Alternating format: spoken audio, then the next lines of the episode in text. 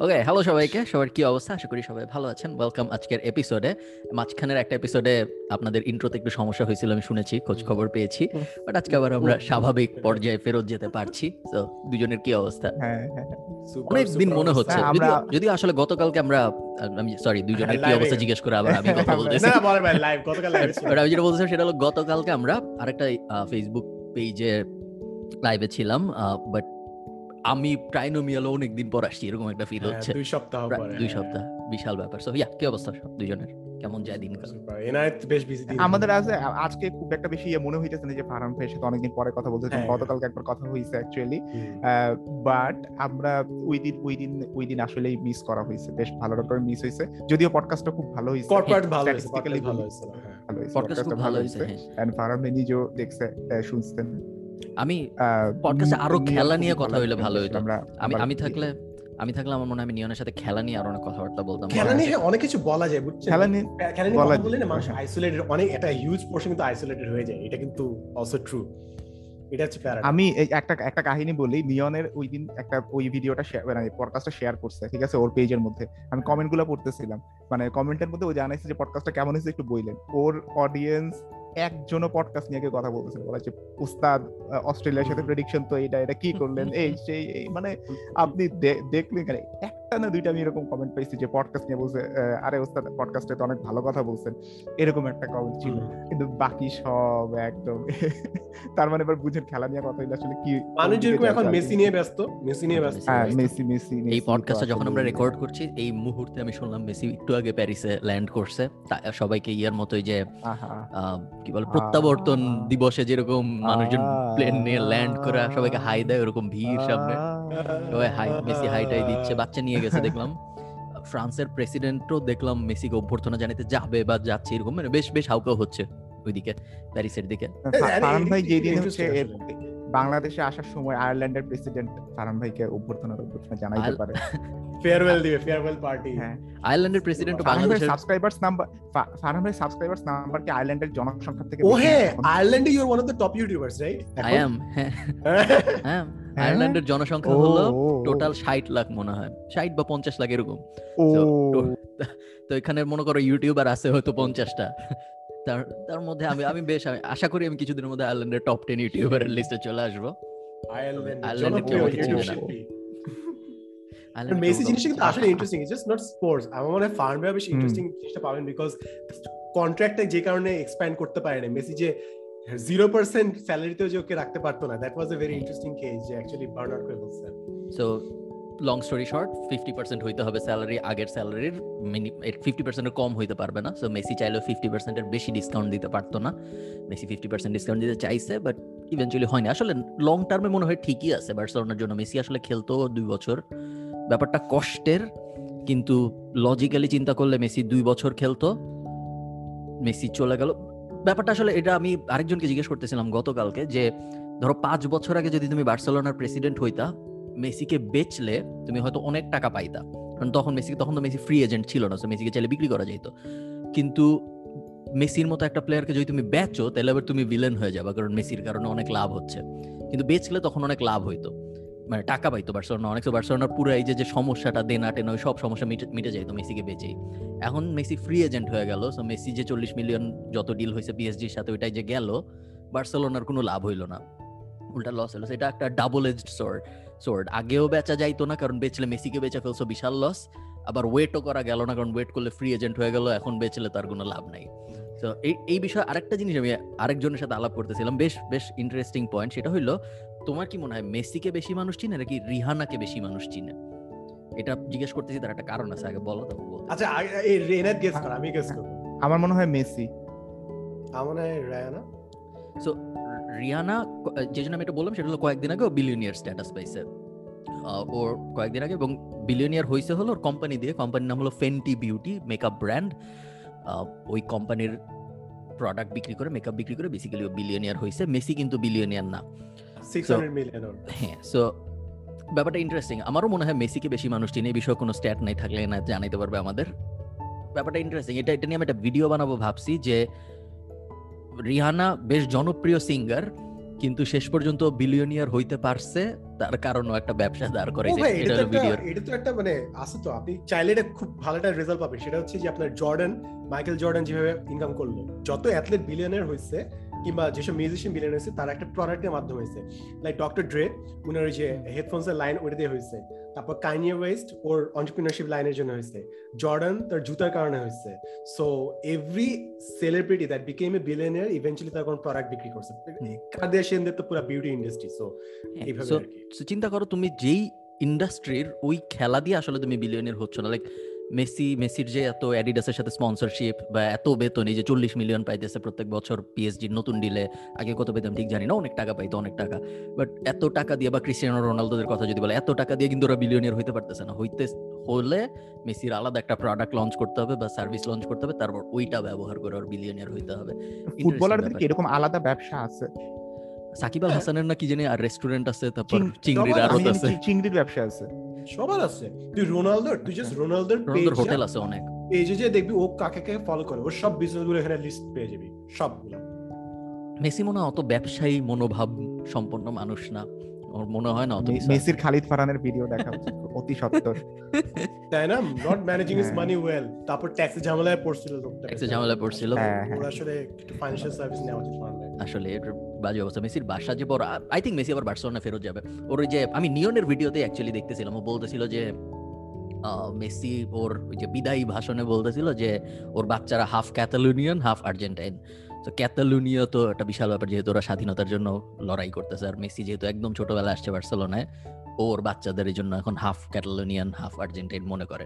তো মনে হয় আবার পিএসজির খেলা টেলা শেষ করে বার্সেলোনায় চলে আসলেও আসতে পারে। কি জানি জানি না। আপনারা যারা দেখতেছেন আপনাদের এই বিষয়ে মতামত কি আপনারা জানাইতে পারেন? মেসির হ্যাঁ, বলো স্যার জিনিস বলতে চাই সেটা হচ্ছে কিংবা আপনার জন্য একটা ইন্টারেস্টিং ভিডিও হবে সেটা হচ্ছে আপনার একটা ক্যাপ আছে না যে কোন একটা ক্লাব ম্যাক্সিমাম কত স্পেন্ড করতে পারবে। I think that was a very brilliant thing এই পলিসিটা আমার ভালো লাগছে যে কিছু কিছু ক্লাব ওদের তো পকেটের কোনো ডেপথের সীমানা নাই ওই ইচ্ছা মতো স্পেন্ড করতে পারে so that gives them advantage over other clubs হ্যাঁ। সো যে ক্যাপ যে করে দেওয়া that was the main thing যেটা কারণে মেসির এই ইন্টার ফিয়াসকোটা হইল। So that is an interesting point হ্যাঁ ক্যাপ আমি ক্যাপের এক্সাক্ট ডিটেল লা লিগা সম্ভবত একটু বেশি স্ট্রিক্ট ইংলিশ প্রিমিয়ার লিগে হয়তো একটু রিল্যাক্সড আমেরিকায় ক্যাপ আছে নাকি আমি ঠিক শিওর না থাকতে পারে বাট থাকলেও খুব রিল্যাক্সড হবে যেহেতু আরও বেশি ক্যাপিটালিস্টিক ওরা। ক্যাপ না থাকলে আসলে fact সলিড নাম্বার না জানার কারণে কথাই বলতেছে না ছেলেটা। আমি আমি শিখতেছি আমি শুনতেছি আর শিখতেছি আসলে। আমি ফুটবল নিয়ে খুব বেশি ঘাটাঘাটি করি নাই কারণ আসলে না আমিও খুব একটা ফুটবল দেখি না। এরকম না এরকম সমস্যা এখন বললেন মানুষ কমেন্টে বলছে যে আরে কথা বললে কথা বললে খালিদ ফারহান ভাই এনআইট সাদমান ভাই এটা নিয়ে ইন্টারেস্টেড না। I am the one is talking the most কি আর? বেশ- ইন্টারেস্টিং ব্যাপার এটা যে ক্যাপ না থাকলে আসলে সব পুরো ডাইনামিক ওলট হয়ে যেত একটা আনফেয়ার ইয়ে হয়ে যেত। আমরা যদি বিপিএল এর কথা বলি বিপিএল এ কি ক্যাপ আছে? আই থিঙ্ক আছে। বিপিএল আইপিএল সবকিছুতেই সম্ভবত ক্যাপ আছে যে আহ, এতর পরে যদি তুমি দুইজন মিলে মানে দুইটা দল মিলে যদি একটা প্লেয়ারের উপর বিড করা শুরু করে আই থিঙ্ক একটা নাম্বারের পরে যে আর বিড করা সম্ভব না। এরকম কোনো একটা ব্যাপার এটা তো থাকে এটা তো সবসময় থাকে যে বা আপনার total পরে হচ্ছে লটারি হ্যাঁ। রাইট মানে লটারি হয়ে তারপরে হচ্ছে একজনের কাছে যায়। যদি একদম হাই স্পিড যে ক্লেম করবে তার তার সমান ক্লেম করে ফেলে আর কি কিন্তু মানে ফুটবলে কি মানে ক্যাপের ব্যাপারটা এরকম? এটা কি মানে ব্রিডিং প্রসেস নাকি এটা তো আসলে সিজনাল ট্রান্সফার হয়? হ্যাঁ, মানে জিনিসটা তো বিপিএল এর মতন না মেবি না, এর হয় হ্যাঁ, নিয়ন ভালো মতো করবে। ফুটবলে এরকম না বিপিএল এর মতো না ফুটবলে নিলাম হয় না এরকম। বাট টোটাল ক্যাপ থাকে যে এতর বেশি খরচ করা যাবে না এক সিজনে ওরকম একটা লিমিট থাকে। আর এতর বেশি স্যালারিতে খরচ করা যাবে না এরকম অনেক ছোটখাটো রুল থাকে। তো বেশ বেশ হ্যাঁ, ঝামেলার মধ্যে আছে। আই থিঙ্ক বার্সেলোনা আপাতত শেষ আমার ধারণা। বার্সেলোনা তুমি যদি চিন্তা করো অনেক সবাই বলে যে মোর দেন প্লেয়ারের থেকে ক্লাব ইম্পর্টেন্ট এই সেই। আমার মনে হয় বার্সেলোনা খেলা আর কেউ দেখবে বলে আমার মনে হয় না। আমি তো মনে হয় না দেখব। এবং মেসির কারণে বিশাল বড় বড় লস হবে বার্সেলোনার বলে আমার মনে হয়। দুঃখজনক। ঠিক যেরকম আমার মনে হয় আর্জেন্টিনারও খুব বড় বিপদ আসতেছে সামনে। এই যে যে মেসি, তারপরে আগুয়েরো যে দুই, তিনটা প্লেয়ার আছে, একটু এখন প্রায় শেষ শেষ পর্যায়ে চলে আসছে ওরা নেক্সট ওয়ার্ল্ড কাপটা খেলেই অবসরে চলে যাবে। ওরা চলে যাওয়ার পর আর্জেন্টিনা আবার, ধরো, আগামী বিশ বছর, তিরিশ বছর কোনো কিছু জিতবে, এই সম্ভাবনা বেশ কম, আমার মনে হয়। ব্রাজিল উল্টা দিকে, যেহেতু নেইমার টিমার অনেক ছোট, ব্রাজিল হয়তো অনেক কিছু জিততে পারবে। কি জানি ভুল হইতে পারে। Next world cup best shot আর্জেন্টিনার জন্য বাংলাদেশ ক্রিকেট টিমের জন্য ওয়ান ডে ওয়ার্ল্ড কাপ জেতার নেক্সটটা বেস্ট শট হইতে পারে। তারপরে বেশ বিপদ হবে। আমি আমি চাই তাড়াতাড়ি ওয়ার্ল্ড কাপ জিতুক তাইলে আমি মাইক মাইক স্ট্যান্ডে লাগাই। এটা বাংলাদেশ ছিল। বাংলাদেশ অস্ট্রেলিয়ার সাথে ভালো খেলছে। প্রত্যেকটা বলার আমি ফার্স্টে ফার্স্টের ম্যাচে আমার মনে হয়েছে যে মুস্তাফিজ অনেক ভালো খেলতেছে। By fifth T twenty match সবাইকে আমি দেখি মুস্তাফিজের মতো বল করতেছে। যে কটা বলার আমি দেখছি ইনক্লুডিং বাংলাদেশি বলার সাইফুদ্দিন বা অস্ট্রেলিয়ান যতগুলো বলার সবাই অস্ট্রেলিয়ান বোলার সবাই অফ কাটার করতেছে। কেউ সবার বলই দেখি দূর অনেক দূর থেকে দৌড়ে এসে একটা অফ স্পিন হচ্ছে সবার। হ্যাঁ একটা অফ স্পিন বল এরপরে মুস্তাফিজের উপরে আমার অত প্রশংসা আর করি না এই জন্য আমি হয়তো মনে হচ্ছে সবাই অফ কাটার দিচ্ছে ব্যাপার না। চার চার একে জিতে আমার কাছে আমি আমি আমি রাদার দেন মানে বাংলাদেশ অস্ট্রেলিয়ার সাথে জিতছে এটার থেকে আমি মনে করি বাংলাদেশ হারাবেতে যে যে জিম্বাবুয়ের সাথে দুই একে জিতে আসছে, এটা আমার কাছে অনেক বেশি ভালো লাগছে। তার কারণ মানে বিদেশের মাটিতে এক প্লাস হচ্ছে যে, আপনার মানে জিম্বাবুয়ে কিন্তু খুব খারাপ খেলে নাই ওই সিরিজটাতে। আমার কাছে মনে হয়েছে যে, ওই সিরিজটাতে বাংলাদেশের অর্জনটাকে আমরা একটু আন্ডার করতেছি। বাট অস্ট্রেলিয়া তো, অস্ট্রেলিয়া টিমটা অনেক ভালো, এটা সত্যি কথা। তার কিন্তু দেশের মাটিতে জিতে আর বাইরে জিতার মধ্যে অনেক তফাৎ। জিম্বাবুয়েতে জিতে কিন্তু এত সহজ না। জিম্বাবুয়ের সাথে জিতলে ওই ফিলটা আসে না, যেটা অস্ট্রেলিয়ার সাথে জিতলে আসে। যদি অস্ট্রেলিয়া টিমের অবস্থা নিউজিল্যান্ডের নিউজিল্যান্ডে তো তোমরা দেখছ স্কোয়াডের অবস্থা খুব একটা ভালো না। যে নিউজিল্যান্ড যে স্কোয়াড আসবে। জানি না টি টোয়েন্টি সবাই বলে ফিউচার আবার টি টোয়েন্টি বেশিরভাগ টিম অত সিরিয়াসলি নেয় না। টি টোয়েন্টির ভিতরেই দেখি আমি এক্সপেরিমেন্ট সবচেয়ে বেশি হয় না হয় কি জানি কি হবে। সামনে অলিম্পিকে তো ক্রিকেট ইনক্লুড করতেছে শুনছেন কিনা? আইসিসি 2028 এ। দুই হাজার আঠাশে। করছে। দুই হাজার চব্বিশের জন্য বিডিং এ পাঠাইছিল প্যারিস অলিম্পিকটাতে কিন্তু দুই হাজার ও ভালো কথা দুই হাজার আঠাশের অলিম্পিক তো মনে হয় ইয়েতে হবে। ইউএস এর এল তে হবে লস অ্যাঞ্জেলেসে খুব সম্ভবত আমি যতদূর মনে হয়। তো ওইটার হইলে ভালো হবে এবং ওইটাতে টি টেন হবে টি টোয়েন্টিও হবে না মনে হয় টি টেন ফর্মেটে ওইদিকে আগাচ্ছি। ছোটবেলায় আমার ওই যে এনাদের সাথে আমাদের কোনো আগের একটা পডকাস্ট এটা নিয়ে কথা হয়েছে যে টেস্ট খেলা দেখছে নাকি বা এরকম কিছু একটা। আমি অনেক টেস্ট দেখতাম ওয়ান ডেও দেখতাম এবং অনেক টিমের দেখতাম বাংলাদেশ না খেললেও। এখন এসে আমি বাংলাদেশ খেললেও পুরা ম্যাচ দেখার সুযোগ পাই না। টোয়েন্টি টোয়েন্টি তাও দেখা হয় ওয়ান ডে বড় ইভেন্ট খেলা হলে দেখা হয় ইন্ডিয়ার সাথে খেলা বা ওয়ার্ল্ড কাপ এরকম হলে দেখা নর্মাল সিরিজ এখন দেখা হয় না। ক্রিকেটও আমার মনে হয় প্রায় ডাইং স্পোর্টস হয়ে যাচ্ছে। এই এশিয়ার কয়েকটা টিম বাঁচায় রাখছে ক্রিকেটকে স্পেশালি ইন্ডিয়া তো আমাদের ভবিষ্যৎ প্রজন্ম ক্রিকেট নাও দেখতে পারে। বলো, সাদমান। স্যার, আমরা নেক্সট টপিকে যাওয়ার আগে আমার যে জেনুইন কোশ্চেন আমি পোল করতে চাইছিলাম, সেটা হচ্ছে যে মানুষ বলে যে cricket is extremely important because cricket খেলার কারণে বিশ্ব বাংলাদেশকে চিনতেছে। সো আমার আমার কোয়েশ্চেন হচ্ছে এটা কি আসলে সত্যি? কারণ পৃথিবীতে দুইশোটা দেশ আছে এবং ক্রিকেট খেলে হচ্ছে বারো চোদ্দটা। অ্যান্ড বাংলাদেশে অনেকে হয়তো বা জানে না যে এনবিএ তে কি হচ্ছে। লেব্রন জেমস লাস্টে কবে কি স্কোর করছে কিংবা স্টিফেন কারি কি করছে কিংবা হকিতে কি চলতেছে। সো ওগুলা গেম কিন্তু ওদের দেশে মেজর বাট আমাদের দিকে কোনো আইডিয়াও নাই। সো আমরা যেরকম ওদের সম্পর্কে কোনো আইডিয়া রাখি না মেবি ওরাও আমাদের ক্রিকেট সম্পর্কে কোনো আইডিয়া রাখে না। সো ইট জাস্ট হ্যাপোথিসিস আমার জাস্ট পার্সোনালি মনে হয়, আমরা যে বলি ক্রিকেটের কারণে বিশ্ব বাংলাদেশে চিনতেছে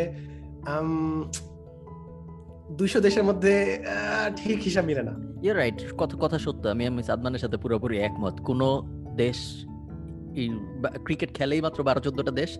তার মধ্যে লাস্টের দিকের যে দেশগুলো তাদের আসলে খুব একটা ইন্টারেস্ট নেই এমনিই খেলে।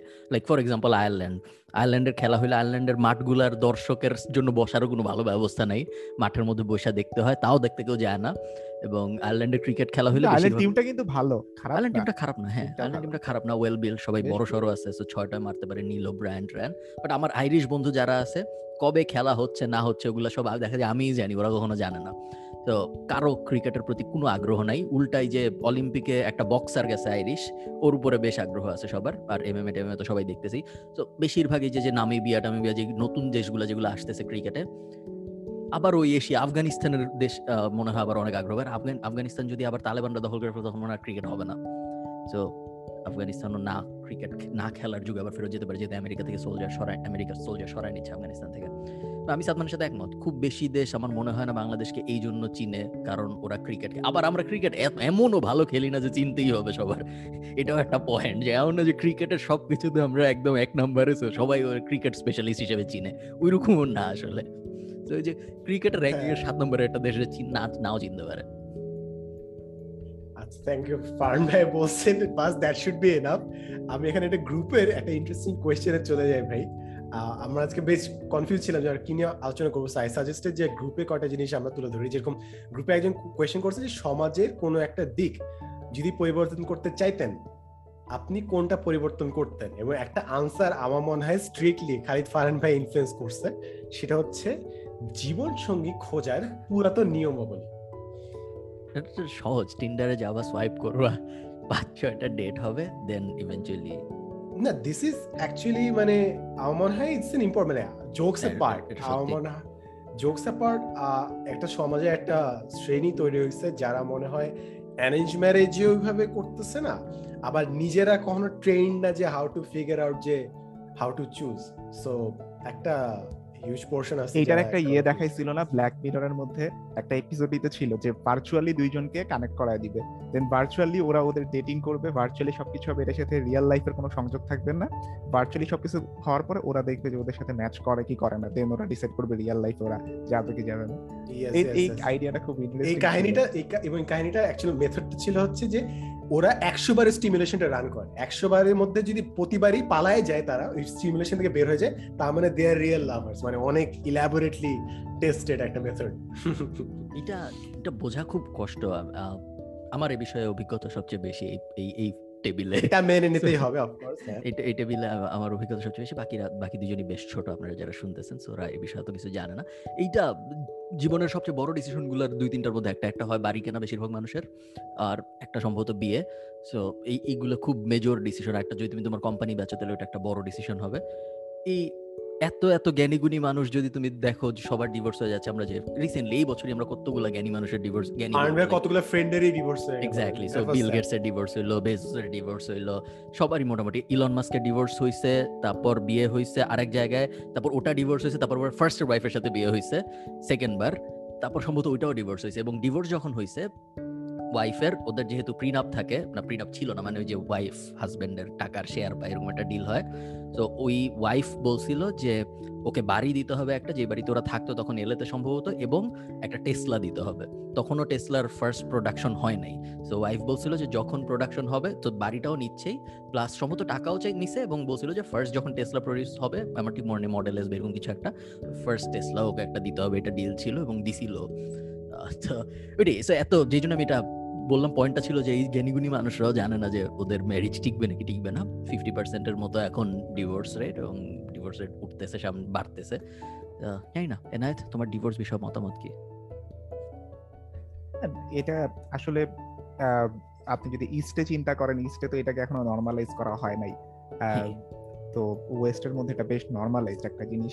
নর্মালাইজেশন এই জিনিসটা আসলে ভালো কি খারাপ এটা আসলে অন্য অন্য আরেকটা তুমি একটা এখন তোমার সুযোগ একটা ওরকম স্টেটমেন্ট দে বাংলাদেশের মানুষ ডিভোর্স কি হ্যাঁ। বুঝে না? আচ্ছা হ্যাঁ এরকম এরকম আচ্ছা, একজন আচ্ছা। পোস্ট দিছে এরকম একজন পোস্ট দিছে যে কে কে উক্তিটা দিছে হ্যাঁ। ঠিক আছে? তো বাণীতে অনেকগুলো একটা কম্পাইলেশন দিছে যে এনায়েত ভাই এই ডায়লগ দিছে। ও, ফেসবুক আমি পড়ে শুনাই পোস্ট হচ্ছে এক নাম্বার বাংলাদেশের মানুষ পডকাস্ট শুনতে জানে না। সেকেন্ড নাম্বার বাংলাদেশের মানুষ ডিপ কন্টেন্ট বুঝতো না।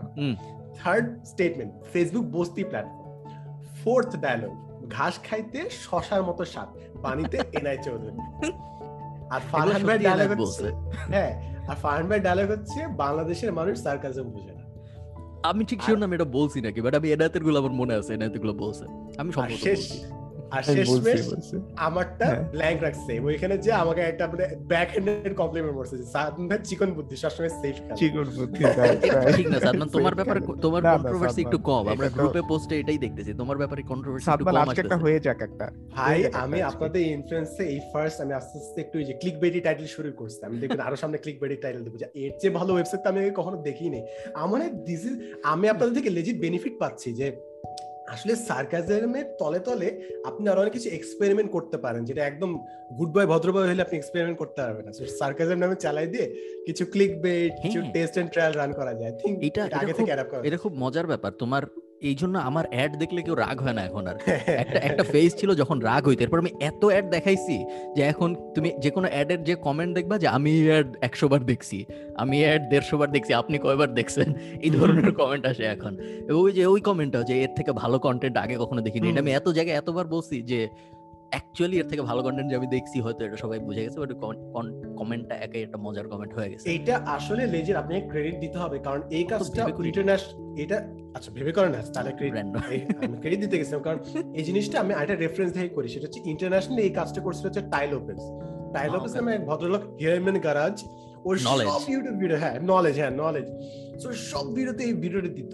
And people actually started hating him O that backfired on him ওই লোকটা যতই ভালো করার চেষ্টা করুক কেন বাট আপনি এত অ্যাড দেওয়ার পরও you turn it into positive so কিছু একটা ফ্যাক্টর কাজ করছে সামথিং দ্যাট ক্লিক মেবি এটা ভাইকে সবাই পছন্দ করে অ্যাট লিস্ট মানে হচ্ছে যে যদি এরকম হইতো যে ভাই কোনো একটা মোটিভেশনাল স্পিকিং এর মধ্যে "এই তুই খারাপ এই তুই এই তুই তোর তুই মেজাজ খারাপ করতেছিস আমার এগুলো এগুলো বললে ফারহান ভাই এই অ্যাড নিয়েও অনেক ঝামেলা শুরু হইতো। বাট ওভারঅল হচ্ছে ফারহান ভাই খুব ভালো একটা ইমেজের মানুষ সো এবং মানুষ হিসেবে খুব ভালো সো হচ্ছে যে ফারহান ভাই আর আরেকটা জিনিস হচ্ছে ফারহান ভাই কম্পিটিটরকে ব্যাশ করা লাগে না। তার এমনি যেসব কাণ্ডকর্ম করে আউট অফ দ্য রেস হ্যাঁ তো কোড টোড দিয়ে যে স্ট্যাটাস দেয় সাদমান নাম না বলি যে অদ্ভুত সব কোড দিয়ে স্ট্যাটাস দেয় কম্পিটিটররা মজার ব্যাপার সমস্যা হয় না। আমি আমি যেটা কি বলতে যেতাম ভুলে গেছি। হ্যাঁ মনে পড়ছে। সেটা হইল গত কিছুদিন ধরে অনেক এই পডকাস্ট ভার্সেস ওই পডকাস্ট ব্যাটেল মারামারি এই ধরনের পোস্ট আমি একটু বেশি দেখতেছি আমাদের গ্রুপে বাই দ্য ওয়ে আপনারা যারা শুনতেছেন আমাদের ফেসবুক গ্রুপে যারা জয়েন করেন নাই ট্রানোমেল পডকাস্টের ফেসবুক গ্রুপে জয়েন করে ফেলবেন। ওখানে সবসময় অনেক জ্ঞানী গুণী আলাপ হতে থাকে। অনেক মজা হয় অনেক মজা হয়। অনেক মজা হয়। এত মজা অন্য কোথাও কখনো হয়নি So, অবশ্যই জয়েন করছে এই যে এই পডকাস্ট ব্যাটল ভার্সেস ওই পডকাস্ট ব্যাটল এই ধরনের কথাবার্তা এই বিষয়ে সম্ভবত এনায়েত অনেক জ্ঞান দিতে পারবে আমাদের যে কি হয়েছে আমি তো জানি না যে আমাকে কালকে সবাই যে গ্রুপে বলতেছিল যে ইনভাইটেশন মারামারি করার এই- এই ধরনের কথাবার্তা। হ্যাঁ। ডিবেটের ফর্মালিটি ভালো বুঝবি সো একটু না, না, আমার কাছে তো- ইংলিশ করতে বুঝি না, রাফসানের রাফসানের আইডিয়াটা খুব ভালো লাগছে। ওই দিন যে লাইভে ডাইকা হচ্ছে আমরা একজন আরেকজনের পচাবো, খালি রোজ করব, যে এমনি মন চাই এমনি। এই আইডিয়াটা ভালো লাগছে। সো এইটা একটা ব্যাটেলের মতন হইতে পারে হোম অ্যান্ড অ্যাওয়ে বেসিসে যে আমরা আমরা ওদের চ্যানেলে যাব এন্ড ওরা আমাদের চ্যানেলে আসবে, একজন আরেকজনের রোস্ট করব যত মন চায়। হচ্ছে এইটা একটা এটা একটা হইতে পারে আমি জানি না But হইতে ওরা তো কমেডিয়ান ওরা অনেক ভালো রোস্ট করতে পারবে। আমরা তো কমেডিয়ান না। আমরা আপনি না ভাই aspiring- আপনি না আমি হইতে অ্যাসপায়ারিং কমিক হ্যাঁ আমি হইতে চাই। আপনার টেস্ট হয়ে যাবে। আজ ওই সময় টেস্ট হয়ে যাবে একটা যে বড় বড় ব্যাটল টেস্ট হয়ে যাচ্ছে। রিস্কি অবশ্যই অবশ্যই। রিস্কি না আরে কি বলেন? এইটা খুবই মজা হবে। হইলে মজা হবে খুবই মজা হবে শুধু সাদমান কিছু বলতে পারবেন না এটা একটা প্রবলেম না না আমি আমি আবার একটু মানে সাদমান তো ভদ্র- ভদ্র আমি অন্য জিনিস হ্যাঁ, চিন্তা করতেছি যে ওরাই আসলে জিতবে। দিন শেষে ব্যাটলটা ওরাই জিতবে কারণ হারা তো ওরা ব্যাপার না টোয়েন্টি আসলে। থাউজেন্ড অডিয়েন্সকে পাবে আর আমরা পাবো। হ্যাঁ ট্রু ব্যাপার এটা তো আমি তোমাদের ওই দিন- ওটা আমি ওই দিনও বলতেছিলাম যে ওই যে একটা লোক যে যে মব এটা আমি আরেকটা পডকাস্টে বলতেছি আমি এই পডকাস্ট যারা শুনতেছে তাদেরকে বলে দিই যে, একটা আমাদেরকে নিয়ে একজন একটা হেট ভিডিও বানাইছিল যে, আমরা শুধু মবকে প্লিজ করার জন্য যা যা বলা দরকার আমরা শুধু তাই বলি মব হেট করবে, এরকম কিছু আমরা কখনো বলি না। এটা উনার এক হাজারতম ভিডিও অনেক ভিডিও ওই চ্যানেলে কিন্তু কোনো ভিডিও কেউ দেখে না। সো সাবস্ক্রাইবার অ্যাকচুয়ালি সাবস্ক্রাইবার অত কম না, দশ হাজারের মতো বাট ভিডিও কাউন্ট অনেক লাইক দুই হাজার ভিডিও তিন হাজার ভিডিও এরকম। ভিডিও ভার্সেস যে এনায়েত আপনাকে ইকুয়েশন করে বুঝাই দিবে কেন খারাপ। সো এনায়েতের যেহেতু এই বিষয়ক and number not really a big fan of that algorithm কারণ আমি এখানে একটু পিছাই যাই না, না, আমরা শুধু ওইটা ওইটা আমি আরও এডিট করব ওইটা ওই ইন্ডেক্স আরও এডিট করার আছে আসলে। যেদিন ওই এখন আমাকে প্রথমে আনবে আমি ওই দিন ওই ইন্ডেক্স মানা শুরু করব। অ্যাপ্রুভালটা ওই দিব ইন্ডেক্স হ্যাঁ। ওয়ান করা খুবই টাফ আপনি মানে ওই ইন্ডেক্স মানে আপনার লাস্ট দশটা ভিডিওর এভারেজ এন্ড আপনার সাবস্ক্রাইবার নাম্বার দুটো ইকুয়াল তো সাবস্ক্রাইবার করা কমাইতে খুবই হবে। tough। না এটা তো তাহলে রাফসানদা ছোট ভাই জিতবে এটাতে। জিতে হারা আসলে ব্যাপার না ওয়ান ওয়ান কেউ মানে তোর অ্যালগরিদম মানে তোর অ্যালগরিদম আচ্ছা ওয়ান করতে। আচ্ছা আচ্ছা মানে তাহলে ভাই করাটা খুবই। করতে হয় আচ্ছা ফার্ম হ্যাঁ সো ওই যেটা এক্স্যাক্টলি ওই কাহিনী ওখানে আমি একটা কমেন্ট করতে গেছিলাম ওনার ভিডিওর নিচে এবং কমেন্টটা আমি লিখেও তারপর ডিলিট করে দিছি বিকজ মনে হয়েছে যে যে কোনো ধরনের কোনো কিছু বলা এই বিষয়ে হইল জাস্ট অলরেডি হেরে যাওয়া বিকজ অত সিগনিফিকেন্ট না বলার জন্য। অনেক ক্ষেত্রে যে পডকাস্টটা নিয়ে আমরা আলাপ করতেছি, অন্য পডকাস্টটা যেটা আসলে একটা পডকাস্ট না অ্যাকর্ডিং টু দেয়ার টাইটেল তো ওই পডকাস্টটা নিয়ে কথা বলাটাও অনেক ক্ষেত্রে এটা হইতে পারে যে, বলা শুরু করা মানেই আসলে হেরে গেলাম। না না আচ্ছা হ্যাঁ এটা ফারহান ভাই এটাই যদি ভাবেন আমি না এই জন্য লাস্ট দিন আমি প্রচুর চেতছিলাম আমি এই জন্য আই ল্যাশড আউট আমাদের চ্যাট গ্রুপে যে who the hell approve that post যে আমরা জানি যে the moment you react to a troll the troll wins. So you never react to those people যে ওকে ঠিক আছে ওর ক্রাউডের মধ্যে কাদা ছোড়াছুড়ি করতেছে but the moment you react you give him the access to your crowd you should never do that so এটাই আমি বলতেছিলাম যে হু গিভ দ্য অ্যাক্সেস একটু একটু না, মারামারি না হলে কিন্তু মজা আমি আমি মনে ইন্টারেস্টিং মারামারি ব্যাপারটা একটু আমরা মনে হয় একটু মারামারি ব্যাপারটা একটু ভুল বুঝতেছি। সেটা হচ্ছে ওই যে পডকাস্ট চ্যানেলের কথা আমরা বলতেছি ওই মারামারি আর আমি যেই রাফসান সাবাবের চ্যানেলে যে মারামারির কথা বলছি এই দুটোর মধ্যে আকাশ পাতাল তফাৎ। ওইটার মধ্যে হচ্ছে আমরা নিজেরা জানি যে আমরা একজন আরেকজনকে পচাইতেছি এন্ড এটার মাধ্যমে মানুষও বিনোদন পাইতেছে।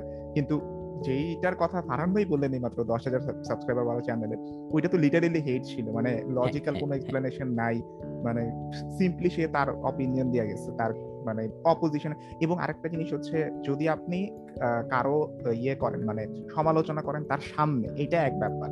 মানে লেজিট সমালোচনা করেন মজা করে সমালোচনা করেন যেটাই করেন তার সামনে করাটা এক ব্যাপার। আর তার পিছনে যে নিজের চ্যানেলে একটা ভিডিও দেওয়া ওইটা আবার আরেক ব্যাপার হয়ে যায় যে আপনি তাকে নিয়ে ভিউ কামাইতে চাইতেছেন সো আমি যেটা বলতেছি আমি যেটা বলতেছি পডকাস্ট ভার্সেস পডকাস্ট চ্যানেলের মধ্যে রোস্টিং ইয়েটা হোম এন্ড অ্যাওয়ে বেসিসে এইটা মজা হবে যদি করা যায়। মজা হবে বাট আমার একটু ভয় লাগে কারণ আমার মনে হয় আমি হেরে যাব এই জন্য মানে হেরে যাব এরকম জায়গায় যাব মানসিক ভাবে আরেক আগে মানসিক ভাবে দুর্বল।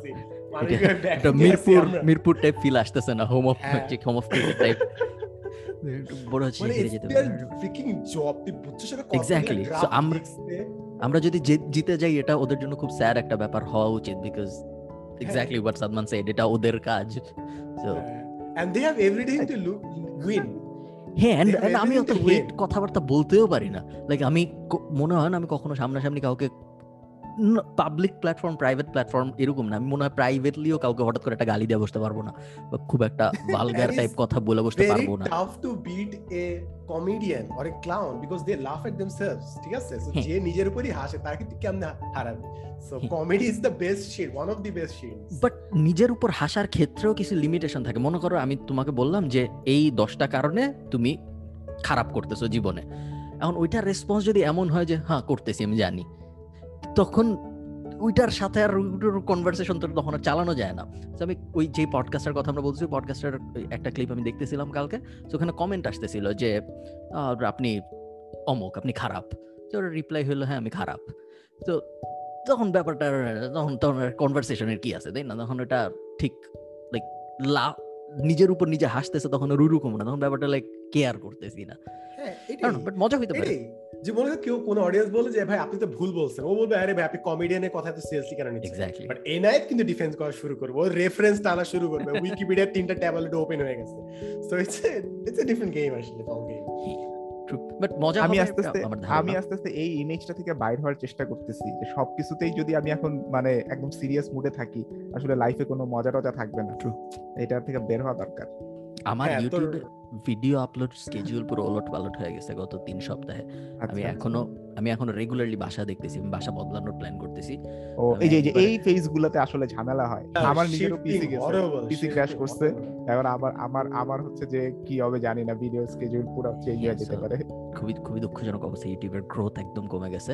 নতুন একটা স্পন্সর আসতেছে খুব তাড়াতাড়ি নতুন একটা ভিডিও আসবে। আর তারপরে কি হবে আমি জানি না। স্পন্সর না ভিডিও আসে না না?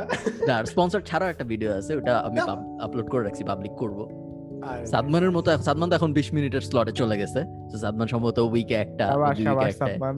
একেবারে না মানে আইল আমি লেজিট আজকে হাঁটতে হাঁটতে ভাবছিলাম যে এই তিনজনের মধ্যে আমি আসলে সব থেকে বেশি জিতছি। কারণ আমি আস্তে আস্তে আমি এমব্রেসিং দ্য সার্কাজম এটা একটা ফার্স্ট জিনিস। সেকেন্ড জিনিস হচ্ছে I am going for the depth যেহেতু এনআইতে কন্টেন্ট কিংবা আপনার কন্টেন্ট দেখে বুঝতে পারছি যে আপনি যদি অ্যাকচুয়ালি ভালো জিনিস বলেন people will stay for the long hours and আমি এটা করছি এন্ড পিপল আই স যে অ্যাকচুয়ালি ভালো কমেন্ট দিছে so I am gonna go for it and I am learning from you guys আপনারা কিছু নিতে পারেন আমার কাছ থেকে। আই এম উইনিং আমাদের সবার মধ্যে সাদমানকে সবচেয়ে বেশি মানুষ চিনে অবজেক্টিভলি এখন ডিবেট হইতে পারে যে মেসি ভালো না রিহানা ভালো এটা আলাদা ব্যাপার বাট আই বলের হিসাবে সাদমানকে বেশি মানুষ ভাই ভাই দেখেন ভাই ভাই আপনার কাছে কমপ্লেন আছে। এনাইত না আমাকে বিপদে ফেলাইছে বুঝছেন? আমি না এই বছর আমার টার্গেট ছিল যে আমি ফেসবুকে মিলিয়ন হিট করব। আমি I never celebrate my milestones because it's a personal philosophy that you should not celebrate milestones. But জিনিস হচ্ছে আমি 1 মিলিয়ন সেলিব্রেট করতে চাইছিলাম। বাট আমি না বুঝতেছি যখন আমি 1 মিলিয়ন সেলিব্রেট করব সাথে সাথে সবাই এনএটকে রেফার করবে যে ফেসবুক একটা বসতি প্ল্যাটফর্ম ফেসবুক একটা সো আই ক্যান সেলিব্রেট এনএট মানে হি জাস্ট রুইন্ড ইট বুঝছেন? আমার পুরো এফোর্টটাই নষ্ট করে দিচ্ছে আমি ফেসবুকে সব ইয়েকে হইতেছে অর্জুনকে আমি একদম এই জন্য আমি আজকে রেডি ছিলাম আমি আজকে রেডি ছিলাম যে না আজকে I'll pick a fight with NI যে তুই কেন বস্তি প্ল্যাটফর্ম বলছিস? এবং আমি সব পয়েন্ট রেডি করছি যে কি তুই নিজে কি এলিট ভাবোস যদি মানুষকে বস্তি বলস? আমি নিজে তো এডিট করার কোনো ব্যাপার না। ফেসবুক ইটসেলফ একটা বস্তি প্ল্যাটফর্ম আচ্ছা, but আমার idea- বাট আই অ্যাগ্রি মানে আই অ্যাগ্রি বাট আমি বেসিক্যালি বস্তি ওয়ার্ড ইউজ করিনি because the negative connotation but আমার একটা জেনুইন কোয়েশ্চেন আছে সেটা হচ্ছে যে অডিয়েন্স তো বদলাই যায় না রাইট মানে it's the same Bangladeshi audience is just কেন ডিফারেন্সটা হয়? ইউটিউবে কেন ইউ গেট মোর রিফাইন কিংবা বেটার অডিয়েন্স আচ্ছা এই- এইটার এইটার এইটার আমি কিছু ব্যাখ্যা দেই। এটা হ্যাঁ। হচ্ছে প্রথমত ফেসবুকে ভিডিও যে যে মানুষগুলো দেখে ওইখানে আমি যতদূর দেখছি বা আমার এক্সপিরিয়েন্স যেটা বলে থামলের উপরে ক্লিক করার পরে ভিডিওটা দেখা। এইটার চেয়ে বরঞ্চ তার কাছে সাজেস্টেড হয়ে আসছে কিংবা স্ক্রল করতে করতে পাইছে সে ভিডিওটা এইভাবে আমার মতে ফেসবুক অডিয়েন্স বেশি ভিডিও পায়। এটা একটা জিনিস। আর দ্বিতীয় ব্যাপারটা হচ্ছে আপনার এটা আমি রেডিটের ক্ষেত্রে যা দেখছিলাম যে যেই প্ল্যাটফর্মের সাইন ইন করা যত কঠিন অ্যান্ড সফিস্টিকেটেড ওই প্ল্যাটফর্মে তত বেশি সফিস্টিকেটেড অডিয়েন্সই পাওয়া যায়। একটা ফেসবুক অ্যাকাউন্ট খোলা কিংবা ইয়ে করা খুবই সহজ। কিন্তু আপনি একটা ইউটিউবে কমেন্ট করতে যান, আপনাকে সাইন ইন করতে হবে গুগলে অ্যাকাউন্ট খুলতে হবে অ্যান্ড দেন কমেন্ট করতে হবে। সো এটা কিন্তু খুবই টাফ অ্যান্ড দ্যাটস ওয়াই যারা এই টাফনেসটা অতিক্রম করে ইউটিউবে ঢুকে, ওরা ওই কষ্টটা করতে জানে অ্যান্ড দেন সেম কাহিনী রেডিটের ক্ষেত্রে হইতেছে। রেডিটের মধ্যে এত পলিশড অডিয়েন্স কেন আমরা পাই? অনেক সময় আমরা বলতে শুনি না যে রেডিটের মধ্যে এমন এমন মিম পাওয়া যায়, যে মিমগুলার যেই মিমগুলা বুঝার সামর্থ্য ফেসবুক অডিয়েন্সের নাই। এটা এটা অনেক সময় বলে। কারণ ফেসবুক রেডিটে এমন অনেকগুলো মিম ভাইরাল হয়েছে জিনিস ভাইরাল হয়েছে যেটা ফেসবুকের সাথে কোনো সম্পর্কই নাই বাট ওইখানে রেডিটের একটা আলাদা, যেমন স্টংস এর মতন মিমগুলা বা রেডিটের মধ্যে কিন্তু আমরা কিছুদিন আগে যে ইয়ে যে ওয়াল স্ট্রিট বেটস এর পুরো জিনিসটি তো রেডিটের ভিতরে হয়েছে। সো ওদের কমিউনিটিটাই কিন্তু অন্যভাবে গ্রো করে। কিন্তু রেডিটের মধ্যে আপনি দেখবেন রেডিট যারা চালাইতে জানে, ওরা মোটামুটি একটু কোডিং এর প্রতি ঝোঁক আছে। কারণ রেডিটের প্ল্যাটফর্মটা ওইভাবে সাজানো এবং ওইটার সর্টিংটা এত সুন্দর এত সুন্দর মানে যদি কেউ বুঝে তাইলে সে এটা করতে পারবে। সেম ঘটনা ইউটিউবের ক্ষেত্রে সেই ইউটিউবের অ্যালগোরিদমের মধ্যে আপনাকে একটা থাম্বনেল দেখানো হয় দেন আপনি এটাতে ক্লিক করেন দেন আপনি ভিতরে যা ঢুকেন। কিন্তু ফেসবুক জিনিসটা এমনভাবে করে না দ্যাটস ওয়াই ফেসবুকের মধ্যে অনেক ইজি অ্যাক্সেস পাওয়া যায় বিভিন্ন ইয়ে কন্টেন্টের ভিতরে। অ্যান্ড মানে ফেসবুকে কন্টেন্ট দেখার জন্য খুব একটা বেশি ইন্টালেকচুয়াল হইতে হয় না। ফেসবুকে কন্টেন্টটা চুজ করার ক্ষেত্রে। আমি বলতেছি না দেখার দেখা দেখার সময় কি হইতেছে। ফেসবুকে কন্টেন্টটা চুজ করার ক্ষেত্রে খুব বেশি ইন্টালেকচুয়াল হইতে হয় না। সো ওর সামনে পরে ও দেখে কাইন্ড অফ আমি জীবনে কিন্তু ফেসবুকে ভিডিও খুঁজে দেখি না। ইট অলওয়েজ রেকমেন্ডেশন সাজেশনই আসছে। জীবন ইউটিউবের মধ্যে কিন্তু আমরা এটা করি না হ্যাঁ, ইউটিউবের মধ্যে কিন্তু ইউটিউবের মধ্যে ইভেন আমাকে অটো প্লে হয়। কিন্তু সাউন্ডটাও আসে না। জাস্ট দেখা যায় যে কি হইতেছে, ভিতরে একটু হইলে সাউন্ডটা আসে না। এইটা এইটা আই থিঙ্ক অনেক বড় একটা ফিল্টার আউট করে অডিয়েন্সের ভিতরে যে ইউটিউব অডিয়েন্স কেন এত বেশি পলিশড থাকে। কারণ ভাই, যদি কিছু অ্যাড করে ইউটিউব না, যে দুইজনের কথাই সত্য স্পেশালি এনায়েতের কথা পুরোপুরি সত্য। ফেসবুক এক আরেকটা ব্যাপার, এই দুইটা ব্যাপার এটা তুমি যখন বলতে চাও তখন আমার যে জিনিসটা মনে হয়েছে সেটা হলো আমার ক্ষেত্রে আমি যেটা দেখছি, যদি তুমি, বা অনেক ক্ষেত্রে সম্ভবত এনায়েতেরও বাট এনায়েত ওটা বলতে পারবে যে আসলে এনায়েতের নাকি, আমার ক্ষেত্রে আমার মনে হয়েছে যে, যদি তুমি আমাকে একটা মাইক্রো সেলিব্রিটি ধরো, যে আমি কোনো কথা বললে ওটা নিয়ে এক সপ্তাহ পর বিবিসিতে একটা নিউজ হয়, এরকম যদি তুমি ধরো, কোনো কোনো না কোনোভাবে, এই যে যে এই এফেক্টটা বা আমাকে যদি তুমি বলো বেশি মানুষ চিনে, ওই এফেক্টটা ফেসবুক দিছে আমার মনে হয়। ইউটিউব এটা দেয় নাই, যদিও ফেসবুক বস্তি প্ল্যাটফর্ম এই কথার সাথে আমি একমত বাট বেশি মানুষ চিনছেও ফেসবুকের জন্য। সম্ভবত ওই যে ফেসবুকের শেয়ার করার অ্যাবিলিটির ওই বা ট্যাগ করার এবিলিটি এই ব্যাপারগুলোর কারণেই হয়েছে এটা। সো নেগেটিভ কনোটেশন তো আসেই বাট যদি আমি বলি যে আমি একজন সেলিব্রিটি বলতেছি না আমি সেলিব্রিটি আমি বোঝানোর জন্য বলতেছি, যদি আমি সেলিব্রিটি হই, তাহলে কেন হইছি? ওইটার ক্রেডিট বেশিরভাগই পাবে আসলে ফেসবুক ইউটিউব ওইটার ক্রেডিট খুব একটা পাবে বল- মনে হয় না আমার ক্ষেত্রে।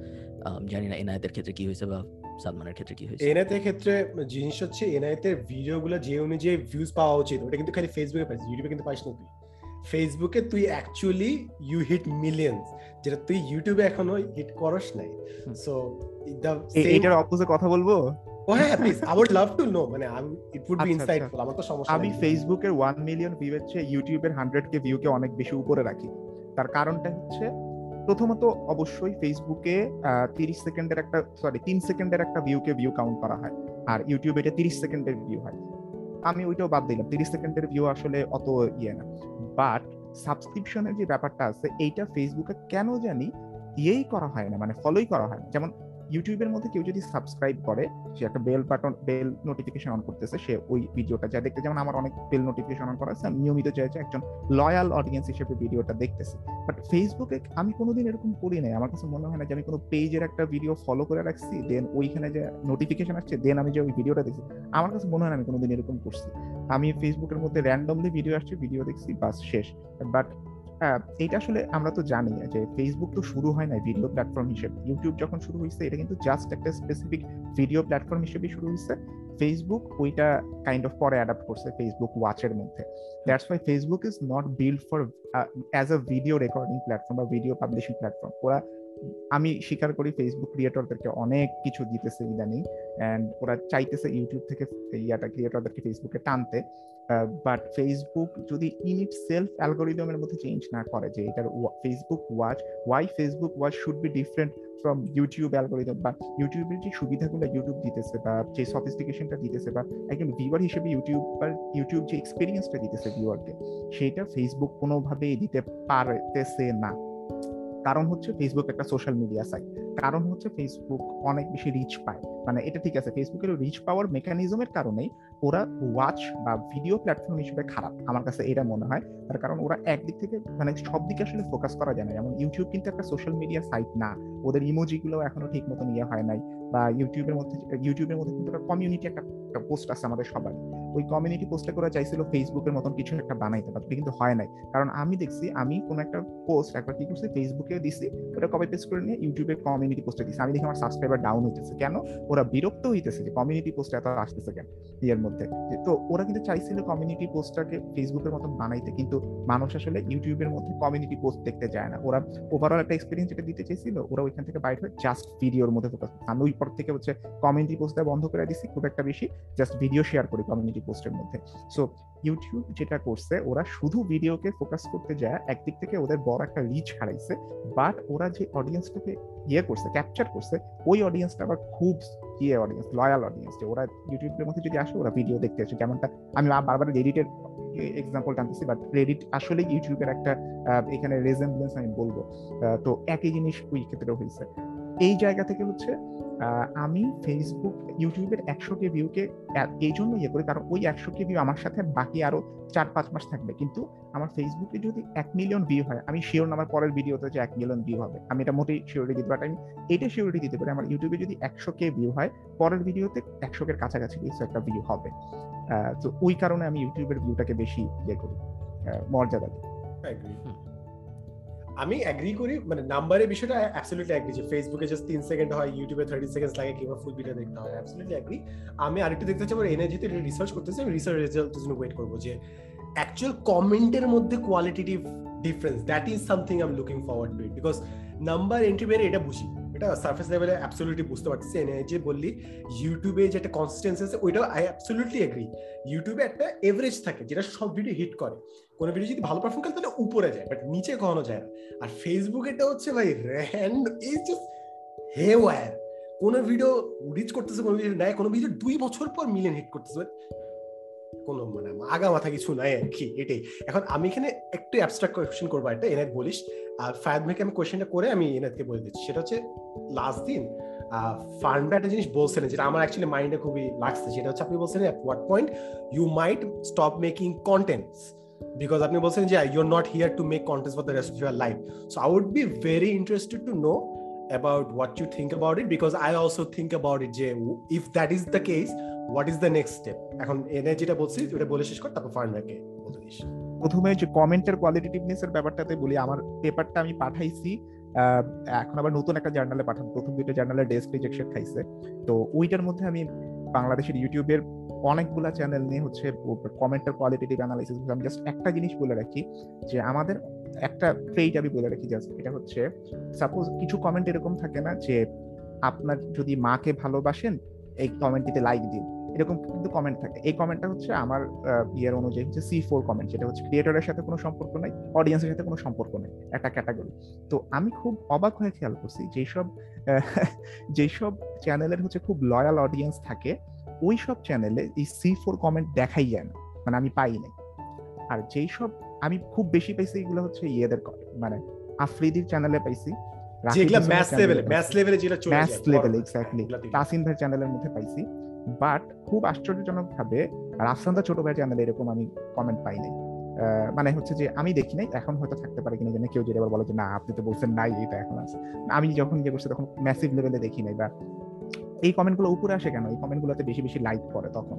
তার মানে ওই যারা আসলে এখন এই অপ্রাসঙ্গিক, এটা তো অপ্রাসঙ্গিক একটা কমেন্ট না, যারা অ্যাটলিস্ট এটা বোঝার সামর্থ্য আছে যে এই কমেন্টটা এই ভিডিওর জন্য অপ্রাসঙ্গিক, ওই ওরা কিন্তু আর এখানে লাইক দিবে না। তার মানে কোন ধরনের ভিউয়ার আসলে ওই ভিডিওগুলো দেখতেছে, এটা কিন্তু আমরা বুঝা যাই যে ওই ভিউয়ারের আসলে এই কমেন্টটা যে ভিডিওর সাথে প্রাসঙ্গিকতা নাই, এই জিনিসটা জাজ করারই ক্ষমতা নাই। অ্যান্ড দেন সেটাতে লাইক দিয়ে আরও এটা উপরে আনতেছে। সো ভিউয়ারশিপ নিয়ে বোঝা যায় যে কোন টাইপের ভিউয়ার ওই ভিডিওগুলো দেখতেছে। এটা একটা ধারণা পাওয়া যায়। আর ফারহান ভাইয়ের ইয়েটা তো, ফারহান ভাইয়ের যে ইয়ার কন্টেন্ট বানানোর যে ব্যাপারটাতে বলতেছিলেন যে, ঠিক আছে ফিলোসফি ঠিক আছে। এদিক থেকে আবার আমার আমার ফিলোসফি থেকেছে এরকম যে, আমিও আমার আসলে লক্ষ্যটা হচ্ছে একটা ইন্টালেকচুয়াল জেনারেশন তৈরি করা, যেটা লাইফ লং আমি করতে চাই অ্যান্ড কন্টেন্ট ক্রিয়েশন আমি চালা যাব। এটা এখন ইউটিউবে হোক ফেসবুকে হোক ইট ডাজেন্ট ম্যাটার প্ল্যাটফর্ম আমার কাছে ম্যাটার না। প্ল্যাটফর্ম নতুন যদি আসে, আমি নতুন প্ল্যাটফর্মে যাব, কোনো সমস্যা নেই। যে প্ল্যাটফর্ম আমাকে বেটার সুবিধা দেবে। ইভেন যদি আমাকে কোনো লোকাল প্ল্যাটফর্ম এসে বলে যে আপনি বেশি মনিটাইজেশন পাবেন সব কিছু আপনার অডিয়েন্স ওইখানে বেশি থাকবে। আমি কিন্তু ওইখানে শিফট করব, আমার কোনো সমস্যা নেই। ইভেন আমি যদি ওটিটিতে যেতে হয়, আমি ওটিটিতে যাব। সো আমার ইয়েটা হচ্ছে এটা যে আমি মডিফাইড হব। এখন আমি জানি না, ফারহান ওই সেন্সে বলছে কিনা যে আমি এটা আজীবন করব না। ভাই কি মডিফাইড হওয়ার কথা বলছেন নাকি একেবারেই বন্ধ করে দেওয়ার কথা বলছেন এটা আমার জানার আগ্রহ। ব্যাপার হইল এই যে হ্যাশট্যাগ বিষয়ে আমাদের যে ভিডিওগুলো ছিল যে এটা আমি কেন বলতেছি আমি বলি, কারণ তোমার দেখবা যে একটা ভিডিও একটা ধরো প্রথম আলোর একটা নিউজ যে মুস্তাফিজের কাটার অনেক ভালো অস্ট্রেলিয়ানরা বুঝতে পারে নাই। এখন ওটা তুমি অন করল, ওটার ফার্স্ট কমেন্ট হলো, উমর রাদি আল্লাহ তালাহু কখনো মিথ্যা বলে নাই। এটাই হলো ফার্স্ট কমেন্ট এখন এই এই ধরনের জিনিস আমরা অনেক দেখি এবং ওটাই মনে করো অনেক মানুষ লাইক দিচ্ছে এটা হলো বেসিক্যালি স্প্যাম বা এনায়েতের ভাষায় technically C four whatever যেটাই হোক একটা স্প্যাম কোনো রেলেভেন্স এখন স্প্যাম করলে গুণা হয় নাকি? এটা খুব ইন্টারেস্টিং একটা ব্যাপার। এই বিষয়ে আমি জানি না আসলে গুণা হয় নাকি। যদি হয়, তাহলে এই ব্যাপারগুলোয় তো গুণা হওয়া উচিত। তাই না? এখন এটা যারা অনেকে বিষয়কে এক্সপার্ট আলেম আলাম আছে, তারা বলতে পারবে যে স্প্যাম করলে আসলে গুণা হয় নাকি? খুবই বিরক্তিকর এক্সপিরিয়েন্স স্প্যাম এবং ওই হ্যাশট্যাগের কথাটা আমি এই জন্য বললাম হ্যাশট্যাগ দিয়ে যেরকম কিছু হয় না, ওরকম এই যে যে স্প্যাম করে যে মনে হয় যেন আমি খুব এবং স্প্যাম সাধারণত বেশিরভাগ সময় রিলিজিয়ন নিয়ে হয়, ওই যে যে মাকে ভালোবাসলে লাইক দেন, এই ধরনের কথাবার্তা হয়, আমি বেশিরভাগ সময় রিলিজিয়ন নিয়েই দেখি। তো রিলিজিয়ন নিয়ে অনেক হইতে দেখি, আমার মনে হয় না খুব একটা মানে যারা করতেছে একটু ব্রেনলেসই লাগে আমার, হইতে পারে অনেক ভালোবেসে করতেছে, হয়তো বুঝতেছে না যে আসলে কোনো লাভ হচ্ছে না, হয়তো অনেক ক্ষেত্রে গুণাও হইতে পারে। কন্টেন্টের ক্ষেত্রে আসলে ব্যাপারটা ওইটাই যে এনায়েতের মতো আমার এরকম কোনো প্ল্যান নাই যে আমি জেনারেশনকে উদ্ধার করব বা জেনারেশনের জন্য অনেক কাজকর্ম করব বা ওই প্যাশনটাই আমার নাই যে আমার জেনারেশনকে কিছু শিখাইতে হবে। যখন আমি কন্টেন্ট বানানো শুরু করছি কন্টেন্ট ওয়াজ অলওয়েজ যেটা এগেইনস্টে আমি রিটার্গেট অডিয়েন্স বানাইতে পারব। খুবই ওপেন আমি এইসব ব্যাপারে। সব সময় আমি শুরু থেকে বলে আসছি যে আমার ভিডিও যদি আপনি দেখেন পঁচিশ পার্সেন্ট দেখলে আপনার আমার অ্যাড দেখার সম্ভাবনা খুব বেশি। স্পেশালি ফেসবুকে এখন তো ইউটিউবে অ্যাড যায়। So, মোটামুটি সবাই জানে। কন্টেন্ট কখনোই খুব একটা সিরিয়াস ব্যাপার ছিল না। এখনও নাই।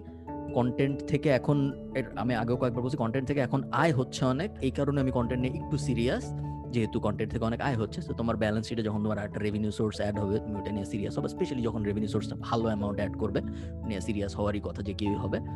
ওইভাবে আমি এটাকে, এটা নিয়ে সিরিয়াস বাট আমি খুবই অবাক হব যদি আমি দেখি তিন বছর পরে আমি ইউটিউব ভিডিও বানাচ্ছি। এবং আমি তোমাদের থেকে বয়সেও বড় সো আমার আমি তাড়াতাড়ি শেষ করব তারপর তোমরা আস্তে আস্তে যা শেষ করব এরকম হওয়া উচিত টেকনিক্যালি বললে। আমি খুবই অবাক হব যদি আমি আমি আসি ভাই কিন্তু আমি কিন্তু আসি আমি খুব অবাক হব যদি আমি দেখি তিন চার বছর পরেও আমি ইউটিউব ভিডিও বানাচ্ছি। বানাবো না বলতেছি না হয়তো র্যান্ডমলি বানাইলেও বানাইতে পারি। একটা পয়েন্ট হলো দুইটা পয়েন্ট যেই কারণে বানানোটা আমার কোনো প্যাশন নাই মানুষকে অনেক কিছু শিখাইতে হবে এটা সত্য কথা। বাট যেই দুইটা কারণ যে দুইটা কারণে থামাটা কষ্টকর, সেটা হইল, এক হলো কমেন্ট টমেন্ট পাওয়ার যে ডোপামিনের নেশাটা। মানুষ অনেক বলবে, আপনি অনেক ভালো, প্রশংসা করবে, এই করবে, সে করবে লাইক দিবে। ওইটা। আর সেকেন্ডটা হইল মনিটারি বেনিফিট সো তুমি টাকা পাচ্ছ স্পন্সর থেকে বা অ্যাড রেভিনিউ এই দুইটা বিগেস্ট অবস্টেকল না থামার। সো এই যদি আমি কন্টেন্ট বানাইতেই থাকি, তাহলে এই দুইটা কারণ হবে। বাট এমনি কোনো কোনো কোর প্যাশন থেকে বানাবো, এই চান্স খুব কম। ইনফ্যাক্ট আমি তো খুবই খুশি হব যদি আমি এরকম একটা ডিলে যাইতে পারি যে আমার চ্যানেলে বৃহস্পতিবার এনায়েতের থেকে একটা ভিডিও আসবে। লাইক আমার চ্যানেল ইটসেলফ একটা ওটিটি প্ল্যাটফর্ম হয়ে গেল, এরকম কিছু একটা। আমি স্পন্সর করলাম বা বেতন দিলাম ওই কন্টেন্ট ক্রিয়েটর গুলাকে, যারা আমার চ্যানেল থেকে, যেমন আমরা শেন ডসন, আগে শুক্রবারে একটা ওর চ্যানেল থেকে অন্য একজন একটা ভিডিও আপলোড করতো, এরকম অনেকেই করছে। এবং চ্যানেলটা যেহেতু, ধরো আমি জানি যে আমার চ্যানেলে যদি আমি একটা ভিডিও আপলোড করি, ওই ভিডিওটা অ্যাটলিস্ট দেড়শো ডলার ইনকাম করবে। যদি তিন লাখ, সাড়ে তিন লাখ সাবস্ক্রাইবার থাকে অন অন অ্যাভারেজ সবসময় তো করবে না, দেড়শো ডলার করবে। সো আমি যদি এমন একজনকে হায়ার করতে পারি, যে মাসে চারটা ভিডিও বানাবে আমার চ্যানেলে এসে প্রতি শুক্রবার। বেসিক্যালি চ্যানেলটা একটা টিভি চ্যানেল হয়ে যাবে। এরকম যদি হয় বা চ্যানেল একটা ওটিটি হয়ে যাবে বা কোনো একটা শো টাইপ কিছু একটা হয়ে যাবে, এরকম যদি হয় ফিউচারে তাহলে আমার মনে হয় আমি বেশ হ্যাপি থাকব। আমার ইনভলভমেন্ট থাকল না বাট চ্যানেল গ্রো করতে থাকল। চ্যানেলটা আস্তে আস্তে কনভার্ট হয়ে একটা ওটিটিতে চলে গেল। ওভার দ্য টপ বা স্ট্রিমিং আমি জানি না কীভাবে আপনারা চিনেন। বেসিক্যালি একটা কন্টেন্ট কনজামশনের আমি ডিজনি প্লাস সাবস্ক্রিপশন নিছি গতকালকে রাতে। জানাই রাখলাম সবাইকে হোয়াট ইফ শুরু হবে আগামীকাল থেকে এটার জন্য। সেই সেই। ফারান ভাইয়ের সাবস্ক্রাইবারদের হৃদয় চূর্ণ বিচূর্ণ হয়ে গেল এখন। আমি শিওর শিওর এটা নিয়ে কান্নাকাটি হবে আজকে। কান্নাকাটি হওয়ার মতো ইমোশনাল ব্যাপার না যেটার সাবস্ক্রাইবার বেশিরভাগ ইউটিউবারই তো আমি দেখি খুব কম ইউটিউবারই আছে যারা টানা দশ বছর ভিডিও বানাইছে। কয়জন আছে? ইউটিউবাই আছে বড় একটা এক্সেপশন খুব বড় একটা এক্সেপশন. বেশিরভাগ ইউটিউবারই টানা আমি নিজেই তো টানা ভিডিও বানাচ্ছি এক বছর বা দেড় বছর। তো তিন বছর আগে আমার ইচ্ছা ভাই পঁচিশ থেকে তিরিশ বছর অ্যাটলিস্ট পঁচিশ থেকে তিরিশ বছর ভিডিও বানাতে চাচ্ছ বা কন্টেন্ট হ্যাঁ। বানাতে চাচ্ছ হ্যাঁ। হইতে পারে এক একজনের প্যাশন আমার হচ্ছে একদম লাইফের লাস্ট পর্যন্ত বানায় যাওয়া বাট অ্যাটলিস্ট পঁচিশ হইতে থেকে তিরিশ বছর আমি কন্টিনিউ করব ইনশাল্লাহ। হ্যাঁ না হইতে পারে হয়তো করবা। তুমি সাদমান করবা বলে আমার মনেই হয়। কেউ কেউ থাকে যারা দেখলে মনে হয় কন্টেন্ট বানাবেই সবসময়। আমি মনে হয় একটু অলস এইদিকে। মানে এমনি নট নট ইন জীবনে অলস বাট এই ভিডিও বানানোর ক্ষেত্রে এই ক্যামেরা ট্যামেরা সাজানোর ক্ষেত্রে আমি বেশ অলস। আমার মনে হয় না আমি অতদিন বানাবো ভিডিও বলেন সাদমান সাহেব। এমনি ভাই don't you enjoy the process of video making না প্রসেসটাকে এনজয়। করেন? না আমি আমি আউটকাম এনজয় করি অনেক। প্রসেস ওকে টাইপ এনজয় করি বাট মোস্টলি আউটকাম এনজয় করি। আমি ভিডিও এডিটিং এর অত বড় ফ্যান না, আমার ভিডিওতে কোনো এডিট থাকে না এই জন্য ক্যামেরা অন করা বা আইএসও সেট করা, এগুলোর কোনোটার প্রতি আমার কোনো আগ্রহ নেই। সো আমি জাস্ট আউটকাম দুইটা যে দুইটা outcome like comment and monetary benefit ওই দুইটা আউটকাম আমি এনজয় করি যেটা মেইন কারণ যে জন্য আমি করি এবং প্লাস এটা আমার বিজনেস যেভাবে বেনিফিট করে। সো এই এই ব্যাপার যেটা আসলে বেসিক্যালি মনিটারি বেনিফিট সো ওই ব্যাপারটা আমি এনজয় করি আমি প্রসেসটা অত এনজয় করি না। সো আমরা যদি প্রোডাক্টিভিটি বা ওই যে বিজনেস থিওরির একদম কোর কনসেপ্টে চলে যাই যেটা হয়তো সাদমান এখনই বলতো যে প্রসেস এনজয় না করলে করা উচিত নাকি উচিত না। টেকনিক্যালি সম্ভবত করা উচিত না বাট এটা যেহেতু এত বেনিফিট দিচ্ছে সো এটা ছেড়ে দেওয়াটা একটু কষ্টকর। কারণ এটা আমার বিজনেস অনেকভাবে হেল্প করে। বিজনেস আবার আমি এনজয় করি। সো বিজনেসের কোনো একটা ছোট পার্ট যদি তুমি এনজয় নাও করো ব্রডলি এনজয় করতেছো সো হয়তো করতে থাকতে হবে এই জন্য এইখানে একটু সাদবাদের ইয়েটার সাথে কোশ্চেনটাতে আমি একটা আমি কিন্তু এডিটিং খুবই পছন্দ করি। মানে আমার এটা পছন্দ ছিল না। মানে হ্যাঁ এটা মজা না? মানে এট সাম পয়েন্ট ইটস মজা কিন্তু একটা স্যাটিসফ্যাকশন আছে এটার মধ্যে।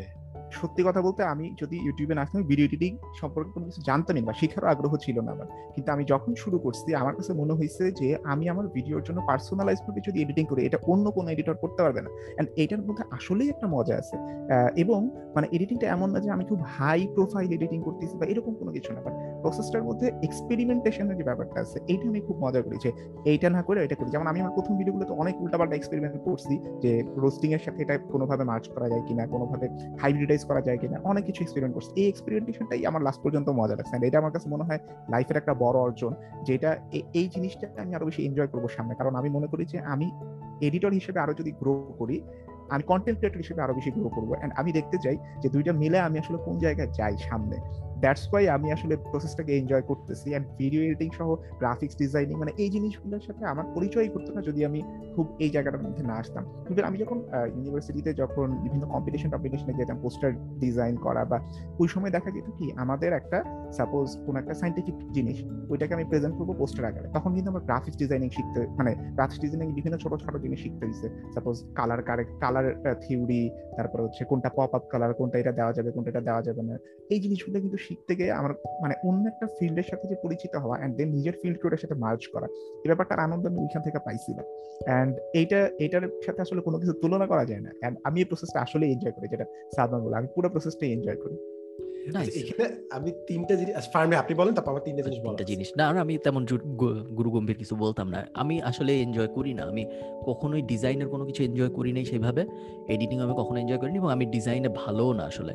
এবং এটা তুমি এটা আমাদের স্টুডেন্টদের আমি রেগুলারলি বলি যে আমি যখন ওয়েবসাইট বানায় দেখাই আমাদের কোর্সের ভিতরে তখন আমি সবাইকে এটাই বলি যে আমি এভাবে বানাচ্ছি বাট এইভাবে কেউ বানায় না বিকজ এটা খুব বাজে। আমি আমার ডিজাইন সেন্স খুব একটা ভালো না ওয়েবসাইট বানানোর ক্ষেত্রে। এটা এমনি নর্মাল লাইফেও সত্য আমার ডিজাইন সেন্স বেশিরভাগ সময় খুব একটা ভালো না এবং আমি কখনো খুব একটা এনজয় করিনি ব্যাপারটা। হ্যাঁ সাদমান তিনটা স্টেপ কি কি বা তিনটা ইয়ে কি পয়েন্ট ফার্স্ট জিনিস হচ্ছে যে ডিজাইনের ব্যাপারটা জিনিস হচ্ছে আমাকে করতে because I really enjoy it and আমি সারা জীবন এটা করতে যাব বাট ওটা পরের ব্যাপার। ফার্স্ট জিনিস হচ্ছে একটু আগে এনায়ত একটা জিনিস বলছিল যে কমিউনিটি ট্যাবে পোস্ট দিলে কিছু মানুষ আনসার করে। সো এটা একটা মজার স্টোরি হচ্ছে এটা ফান্ডা আগে ভালো বলতে পারবে।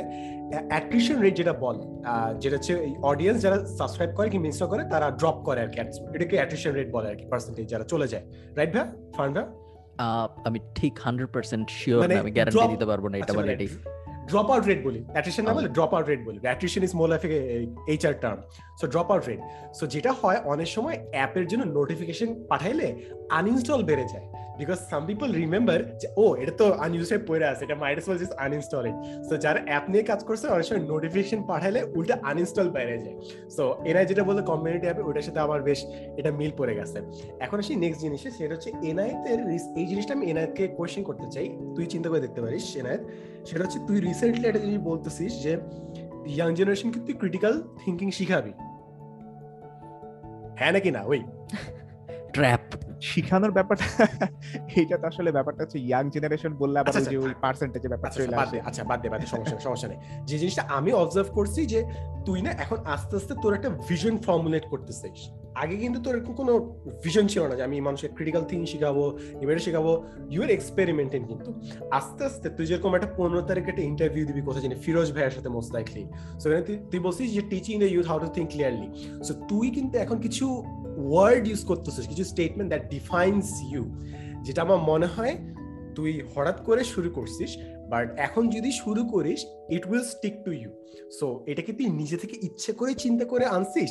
নাকি এটা ভ্যাকিউম ছিল সাউন্ডেড রাইড তাই ওটা চলে আসছে? হ্যাঁ আমি বাচ্চাদেরকে ক্রিটিক্যাল থিঙ্কিং শিখাইতেছি। আমার প্রথমে তো ইয়া ছিল যে, প্রত্যেক বুধবার বিকেল পাঁচটায় চিন্তায় বড় করব, এটা একদম শুরুর, একদম প্রথম ভিডিও থেকে ছিল। আর ফিরোজ স্যারের সাথে যে ইয়েটা হয়েছে ওইটার মধ্যে উনি ইয়ে করছে মানে উনি টপিকটা দিচ্ছে মানে উনি ক্রিটিক্যাল থিঙ্কিং নিয়ে কথা বলে। আমি কিন্তু এটা বলি নাই যে আমি ক্রিটিক্যাল থিঙ্কিং শিখাবো। উনি বলছে যে ইয়াং পপুলেশনের ক্রিটিক্যাল থিঙ্কিং ইয়ে করা, আমি আমি জাস্ট এটা আমার একদম ভীষণ না যে আমি টাইটেল দিয়ে বলব যে ক্রিটিক্যাল থিঙ্কিং শিখা ব্যাপারটা এরকম না। But young generation critical think করতে পারে কিনা বা ওই ইয়াটা নোশনটা তৈরি করা ওই জিনিসটা করাটাই হচ্ছে বাট সি সি তুই নিজে নিজে কিন্তু চাইস না কিন্তু আমি যেটা দেখতেছি বাইরে থেকে আমি কিন্তু অ্যাজিউমিং থিংস লাইক লাস্ট দিন এটা দেখলাম তো পোস্টে আজকে তুই আবার ভিডিও মাঝখানে বললি যে আমি ক্রিটিক্যাল থিঙ্কিং শিখাবো পঁচিশ বছর ধরে। সো পিপল আর অ্যাজিউমিং দেখছিস? তুই যদি না বলতি আমি ধরে নিতাম যে আচ্ছা এরা এখন ফিক্স করছে ভিশন মিশন গোলস এটাতেও স্টিক করবে। পঁচিশ বছর is a very long time পঁচিশ বছর পরে যায় কি হবে? এটা এখন স্পেশালি এখন যেভাবে ফেসবুকে আমরা এখন বস্তি প্ল্যাটফর্ম বলতেছি বাট আমরা যদি ভিআর এর দুনিয়ার কথা বলি বা মেটাভার্সের কথা বলি ফেসবুক মোটামুটি লিডার সো ওই দুনিয়ায় যখন কিছু হবে তখন ফেসবুক আবার এই রিসেন্টলি ফেসবুকের লেটেস্ট এই কোয়ার্টারের আর্নিং রিপোর্ট বের হয়েছে খুব ভালো করছে। সবাই সব সব কটা টেক কোম্পানি ভালো করছে ফেসবুক বেশ ভালো করছে। অ্যামাজন শুধুমাত্র খুব একটা ভালো করে নাই। খুব একটা ভালো করে নাই বলতে লস করছে এরকম না বাট ওই যে এক্সপেকটেশন অনুযায়ী প্রফিট জেনারেট করতে পারে নাই সো মন্দের ভালো টাইপ ব্যাপার বাট অনেক টাকা অ্যাপেল একমাত্র যে এক্সপেকটেশনের থেকে আট বিলিয়ন ডলার বেশি প্রফিট পাইছে এই কোয়ার্টারে জাস্ট জানাই রাখলাম অফ টপিক যে অনেক কোম্পানি আছে যারা আট বিলিয়ন ডলার স্বপ্নেও ভাবতে পারে না জীবনে জেনারেট করতে। অ্যাপল এক্সপেকটেশনের থেকে আট বিলিয়ন ডলার বেশি জেনারেট করছে। যাও যে- যেটা আমি বলতেছি সেটা পঁচিশ বছর অনেক বড় ব্যাপার। পঁচিশ বছর পরে ভিআর দুনিয়া কি হবে বা ওই মেটাভার্সের দুনিয়া কি হবে, যেই কারণে এই ভিডিও এক্সপিরিয়েন্স এডিটিং উডিটিং থাকবে নাকি থাকবে না, এই এগুলার তো তুমি যেগুলো এনজয় করো, ওগুলো তোমার আর করতে হবে নাকি কখনো? এটাও একটা প্রশ্ন হইতে পারে পঁচিশ বছর পরে যায় তো যখন ওগুলার করতে হবে না, তখন তুমি আর এনজয় করবা নাকি? ওটাও একটা তখন অনেক কিছুই আমাদের তখন তখন হয়তো অন্য কিছু আসবে। আমি আমি তখন হয়তো একটা এআই ডিজাইন করব যে আমার ভিডিও এডিট করে দিবে। ওইটা আবার বানাইতে যে আমি এনজয় করব। আরে হ্যাঁ, যেটাই হোক যেটা যেটা ফারান ভাই বলতেছিলেন পঁচিশ তিরিশ বছর এটা একটা বড় সময় কিনা। আমি আমার একটা নোশনে চেঞ্জ হয়েছে পুরোপুরি ভাবে। দিস ভিডিও নোশনই বলেন রাইট হ্যাঁ না নশনি বলো সরি এই এই হচ্ছে একটা করার আগে কয়বার যে আচ্ছা। ফারান ভাই আমাদেরকে নোশনের অ্যাপে ভিডিও টাইটেল করতে পাঠাইছে আমি বিরক্ত হয়ে গেছি ভাই। নোশনের সাথে আপাতত ডান আর আর পাঠাবো না। বাট বাট আমার নোশন অনেক পছন্দ সরি হ্যাঁ বলো। হ্যাঁ হ্যাঁ আমাদেরও পছন্দ আসলে নোশন তো সবাই ইউজ করে।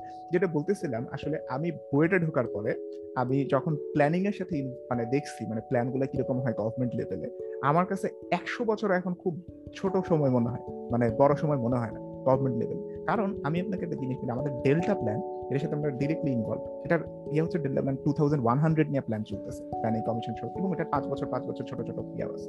তো আমি এরকম প্ল্যানের সাথে ইনভলভ যেটা একটা কান্ট্রি পুরো হোল কান্ট্রির সাথে ইনভলভ যেটা একশো বছর পরে কি হবে সেটা নিয়ে ডিল করতেছে। কিছুদিন আগে আইপিসিসির একটা, ইয়া পেপার আইপিসিসি মানে ক্লাইমেট চেঞ্জ রিলেটেড অনেক বড় একটা ইন্টার গভর্নমেন্টাল তারপরে কি জানি এটা ভুলে গেছি। খুবই বড়, ওদের সিক্স অ্যাসেসমেন্ট রিপোর্টটা পাবলিশ করছে। তো ওরা যখন ইয়ে করে ওরা, ওদের রিপোর্টের উপরে ডিপেন্ড করে আপনার যেই জলবায়ু ফান্ডগুলো আছে, ওই ফান্ডগুলোতে কে কত টাকা দিবে কার জলবায়ু ফান্ড কত পাবে, বাংলাদেশ কতটুকু জলবায়ু ফান্ড পাবে অ্যান্ড ওইটার উপরে, ওইটার মধ্যে বলার, ওইটার বেসিসে ডিসাইড হয় কে কতটুকু কার্বন ইমিশন কমাবে এগুলো এগুলো ওই প্ল্যানিংগুলো কিন্তু বিশাল বিশাল সময়ের জন্য হয়। মানে ধরেন আগামী পঞ্চাশ বছরে এই হইতে পারে, আগামী ষাট বছরে এই হইতে পারে, একশো বছরে এই হইতে পারে। যদি আপনার ইমিশন এত থাকে, আপনার এত ডিগ্রি সেলসিয়াস বাড়বে। এত ডিগ্রি সেলসিয়াস বাড়লে এটার জন্য দায়ী বেশি থাকবে চায়না বা ইউএসএ বা সামথিং সো আমি এই জিনিসগুলো একদম চোখের সামনে দেখছি। মানে আমার চোখের সামনে আমি দেখছি একজন প্ল্যান করতেছে যে বিশ বছর পরে এটা এরকম জায়গায় যাইতে পারে। হ্যাঁ এখানে একটা বিল্ডিং হইতে পারে, এখানে আমরা একটা ল্যাব বসাবো, এই বসাবো এই বসাবো। খুবই সিম্পল ভাবে বইলা যেতেছে বিশ বছর, তিরিশ বছর পরে এটা আমরা তো থাকব না তখন, তোমরা এটা করবে খুবই সিম্পল ভাবে। এই জিনিসগুলো দেখার পরে আমার কাছে ভীষণ ব্যাপারটাই পুরোপুরি চেঞ্জ হয়ে গেছে। টাইমের পার্সপেক্টিভটাই চেঞ্জ হয়ে গেছে। যখন আমি আমার রেগুলার বেসিসে দেখি সাপোজ কেউ, আমি শিওর বাংলাদেশের, আমি যদি এখন একজন মন্ত্রীকে বসাই এখানে পডকাস্ট করতাম, সে যদি বলতো যে পঁচিশ তিরিশ বছর খুব বড় একটা সময় সে হাসতো সত্যি কথা বলতে। কারণ তাকে প্রত্যেক দিন ডিল করতে হইতেছে, ধরেন পঞ্চবার্ষিকী পরিকল্পনা সহ এরকম বড় বড় বাজেটের জিনিস দুই হাজার একচল্লিশ সালে কি হবে দুই হাজার ষাট সালে বাংলাদেশ হয়ে যাবে, একুশশো সালে কই যাবে প্ল্যানিং কমিশনের মানুষজন এগুলো নিয়ে কাজ করতেছে প্ল্যানিং মিনিস্ট্রির মধ্যে। এই জিনিসগুলো যখন আপনি চোখের সামনে দেখবেন, তখন না মানে এই সময় জিনিসটার পার্সপেক্টিভটাই চেঞ্জ হয়ে যায়। যে আসলে এই লেভেলগুলোতে সময়ের পার্সপেক্টিভটা কীভাবে মানে পলিসি লেভেলে সময়টাকে কীভাবে দেখা হয় আর সোশ্যাল মিডিয়া লেভেলে সময়টাকে কীভাবে দেখা হয়। আমার লাইফের একটা বড় মানে আমি বলব আমি সাকসেস যে আমি দুইটা সময়কে একসাথে এক্সপিরিয়েন্স করতে পারতেছি, দুইটা পার্সপেক্টিভকে একসাথে এক্সপিরিয়েন্স করতে পারতেছি। অ্যান্ড এই কারণে আমি জিনিসটার যে একটা একটা কি বলব, সূক্ষ্ম যে একটা ডিফারেন্স আছে পারসেপশনের মধ্যে, এই ডিফারেন্সটাও আমি নিজের ভিতরে আমি ফিল করতে পারি। যে যেরকম ভিতরে ফিল করা ব্যাপারটা এটা আমি বুঝি যে সোশ্যাল মিডিয়ার মানুষজন সময়কে কীভাবে দেখে, জীবনকে কীভাবে দেখে, দর্শনকে কীভাবে দেখে অ্যান্ড পলিসি লেভেলে যারা কাজ করে, তাদের ডিফারেন্সটা যারা সোশ্যাল মিডিয়ার সাথে কোনো সম্পর্ক নেই একদম। ওরা সময়কে কীভাবে দেখে, জীবনকে কীভাবে দেখে, দর্শনকে কীভাবে দেখে। সো দুইটার ডিফারেন্স যখন আমি আইডেন্টিফাই করতে পারি আই থিঙ্ক এটা একটা লাইফ টাইম এক্সপিরিয়েন্স এটা আমি সারা জীবন মনে রাখব, এটা কখনো ভোলার না আসলে। হ্যাঁ না ডেফিনেটলি ইউনিক. এক্সপিরিয়েন্স অন্য অন্য আমার কোনো আমি পঁচিশ বছরের কখনো কোনো প্ল্যান করব না। ইনফ্যাক্ট আগামী বছরের যে আমি বাসা কেনার কথা বাসা নতুন বাসা যাব এটা বলতেছিলাম তো নতুন বাসা কিনবো না ভাড়া নিব। এবং ভাড়া আমি এক বছরের লিজ নিব নাকি এক বছরের কম লিজ নিব এটা হলো ম্যাক্স আমি প্ল্যান করতেছি। বিকজ আমি জানি না আমি চার বছর পর আসলে আয়ারল্যান্ডে থাকব নাকি ইউরোপের অন্য কোথাও চলে যাব নাকি দেশে চলে যাব। এর পঁচিশ বছরের প্ল্যান করা পঁচিশ বছরে কি হবে? এটা নিয়ে চিন্তা করা আমার পক্ষে পঁচিশ বছর পাঁচ বছরে কি হবে এটা নিয়ে চিন্তা করা আমার কাছে খুব ভয়ঙ্কর মনে হয়। জি বলেন সাদমান না এনাই তাকে বলে এনাই তাকে বলে ভাই আপনি পডকাস্ট করবেন তো টাইলোমিয়াল পডকাস্ট আশা করতেছি। সো পডকাস্টের একটা সুবিধা হলো পডকাস্টের জন্য তেমন কোনো ইয়ে লাগে না পরিকল্পনা লাগে না জাস্ট টাইম ম্যানেজ করতে হয়। বাট কন্টেন্ট নিয়ে চিন্তা ভাবনা করা লাগে না ক্যামেরা অন করা লাগে না, যেটা আমার জন্য একটা বড় সুবিধা। আমি ল্যাপটপের ক্যামেরা দিয়ে চালাই যাচ্ছি, আশা করি কোনো এক সময় ল্যাপটপ আপডেট করতে পারব। তখন আর একটু ভালো দেখাবে আমাকে। বাট ওই তো পডকাস্টের ক্ষেত্রে এটা একটা বড় সুবিধা। তো পডকাস্ট আশা করি কন্টিনিউ করতে পারব এবং আমাদের, আমার নিজের যে পডকাস্ট আছে, ওইটাও আশা করি আবার ট্র্যাকে ব্যাক করাইতে পারব এবং ওটা পডকাস্ট সবসময় আমার কাছে একটা হ্যাক মনে হয় কন্টেন্টের যখন কন্টেন্ট থাকে না, যখন কিছু করার থাকে না, তখন পডকাস্ট দিয়ে কাজ চালাই নেওয়া যাইতে পারে। এবং পডকাস্ট বড় করে করতে পারলে পরে ভেঙে ভেঙে যেমন আমার সেকেন্ড চ্যানেলে এখন একজন পডকাস্ট দিচ্ছে রেগুলারলি আপলোড করতেছে এটা আস্তে আস্তে ভিউ বাড়তেছে। জাস্ট বড় পডকাস্টগুলো কেটে কেটে ইয়ে করা সেগমেন্টেড করা, যেটা আমি ফেসবুকে করব। সো এটা আমি একটু অফ টপিক বলে রাখি সাদমান কথা বলবে। সেটা হলো যদি আপনাদের যারা শুনতেছেন, আপনাদের যদি এমন কোনো সার্ভিস থাকে, যে সার্ভিসে আপনারা আমার ভিডিও নেবেন তারপর ভিডিওগুলোকে এক মিনিট করে কাটবেন, গুরুত্বপূর্ণ অংশগুলোকে, এবং তারপরে ওইটাকে একটা ভার্টিক্যালি বসায় আপনি আমাকে পাঠাবেন, এরকম কোনো যদি সার্ভিস থাকে অবশ্যই আমার সাথে যোগাযোগ করবেন। এরকম একটা সার্ভিস আমার দরকার, যে আমার আমার সব ভিডিও লাইব্রেরি দেখে এইভাবে এক মিনিটের পাঁচশো ক্লিপ আমাকে বাইর করে দিবে, তখন আমি একটা টিকটক অ্যাকাউন্ট বা আমি একটা ইনস্টাগ্রাম রিলস নিয়ে সিরিয়াস হইতে পারব, বা ইউটিউব শর্টস নিয়ে। সেই সেই এই জিনিস আমার পক্ষে করা ছাড়া সম্ভব না। এরকম সার্ভিস দরকার। আপনি যখন পাবেন আমাকে আমাদেরকেও পাঠাবেন তো এরকম একটা সার্ভিস আসলে ইন্ডাস্ট্রির দরকার। হ্যাঁ দরকার। আমাদেরকেও পাঠায় আমরা পড চাইনিমেল পডকাস্টের টিকটক চ্যানেল খুলবো টিকটক অ্যাকাউন্ট খুলবো না? অবশ্যই। টিকটকের মানুষদের আমাদের দরকার। কি করব? আমরা তিনজন ইয়ে করব। কি করা যায় সাদমান? আমরা পাঞ্জাবি চেঞ্জ করব। ভাই টিকটকে যে কি সব আছে এনায়েত? সাদমানের কিন্তু এখন টিকটক অ্যাকাউন্ট আছে। সাদমান তুমি তোমার টিকটকের চ্যানেল কি বলে? অ্যাকাউন্ট টিকটক অ্যাকাউন্ট পারো প্রমোট আমি আমি গতকাল যে সেটা ইমার্জেন্সি পাইছি যে আমার ফ্রেন্ড বলে দেখতে পারতেছিল যে আমার অ্যাকাউন্ট কোনটা আসতো আমি আগে চেক করতে হবে যে আমি কি ইনকগনিটো হয়ে জিনিসপত্র শেয়ার করতে পারি নাকি না? নাহলে যেসব জিনিসপত্র আমি শেয়ার করি ভাই এক্সরসিজমের ভিডিও এন্ড স্টাফ ভাই, আমি মাই খাওয়া করলে। আরে, আমি আমি এখানে ভাইয়ার জিনিসটাতে আসি। যে জিনিসটা আমার মনে হয় ফার্ম আপনি বলতেছেন যে হ্যাঁ লং টার্ম চিন্তা করছেন বাট এনআইতের জিনিসটা এনআই যেটা বলল যে লং টার্ম টাইমের যে পারসেপশন ডিফারেন্ট হয়, এটা আমি ফার্স্ট কোড দিব, তারপর আমি একটা এক্সাম্পল দিব সো দ্যাট ইজ ইজিয়ার মানে এটা কিন্তু এনআই তুই যেভাবে বুঝোস, ওটা কিন্তু সবাই ওই অপরচুনিটিটা পায় না সো একটু একটু এক্সপ্লেনেশন দিলে তোর জন্য বেটার হতো সো ফার্স্ট যে কোডটা যেটা হচ্ছে বলে, এমন গাছ রোপণ করেন যেটা ছায়া আপনি কখনো বসবেন না that is the best seed to plant so যেই পরিকল্পনার ফল আপনি নিজেও ভোগ করবেন না, যখন আপনি ওই পরিকল্পনা করতেছেন that is true truly a phenomenal plan যে আপনি এতই লং টার্ম চিন্তা করতেছেন।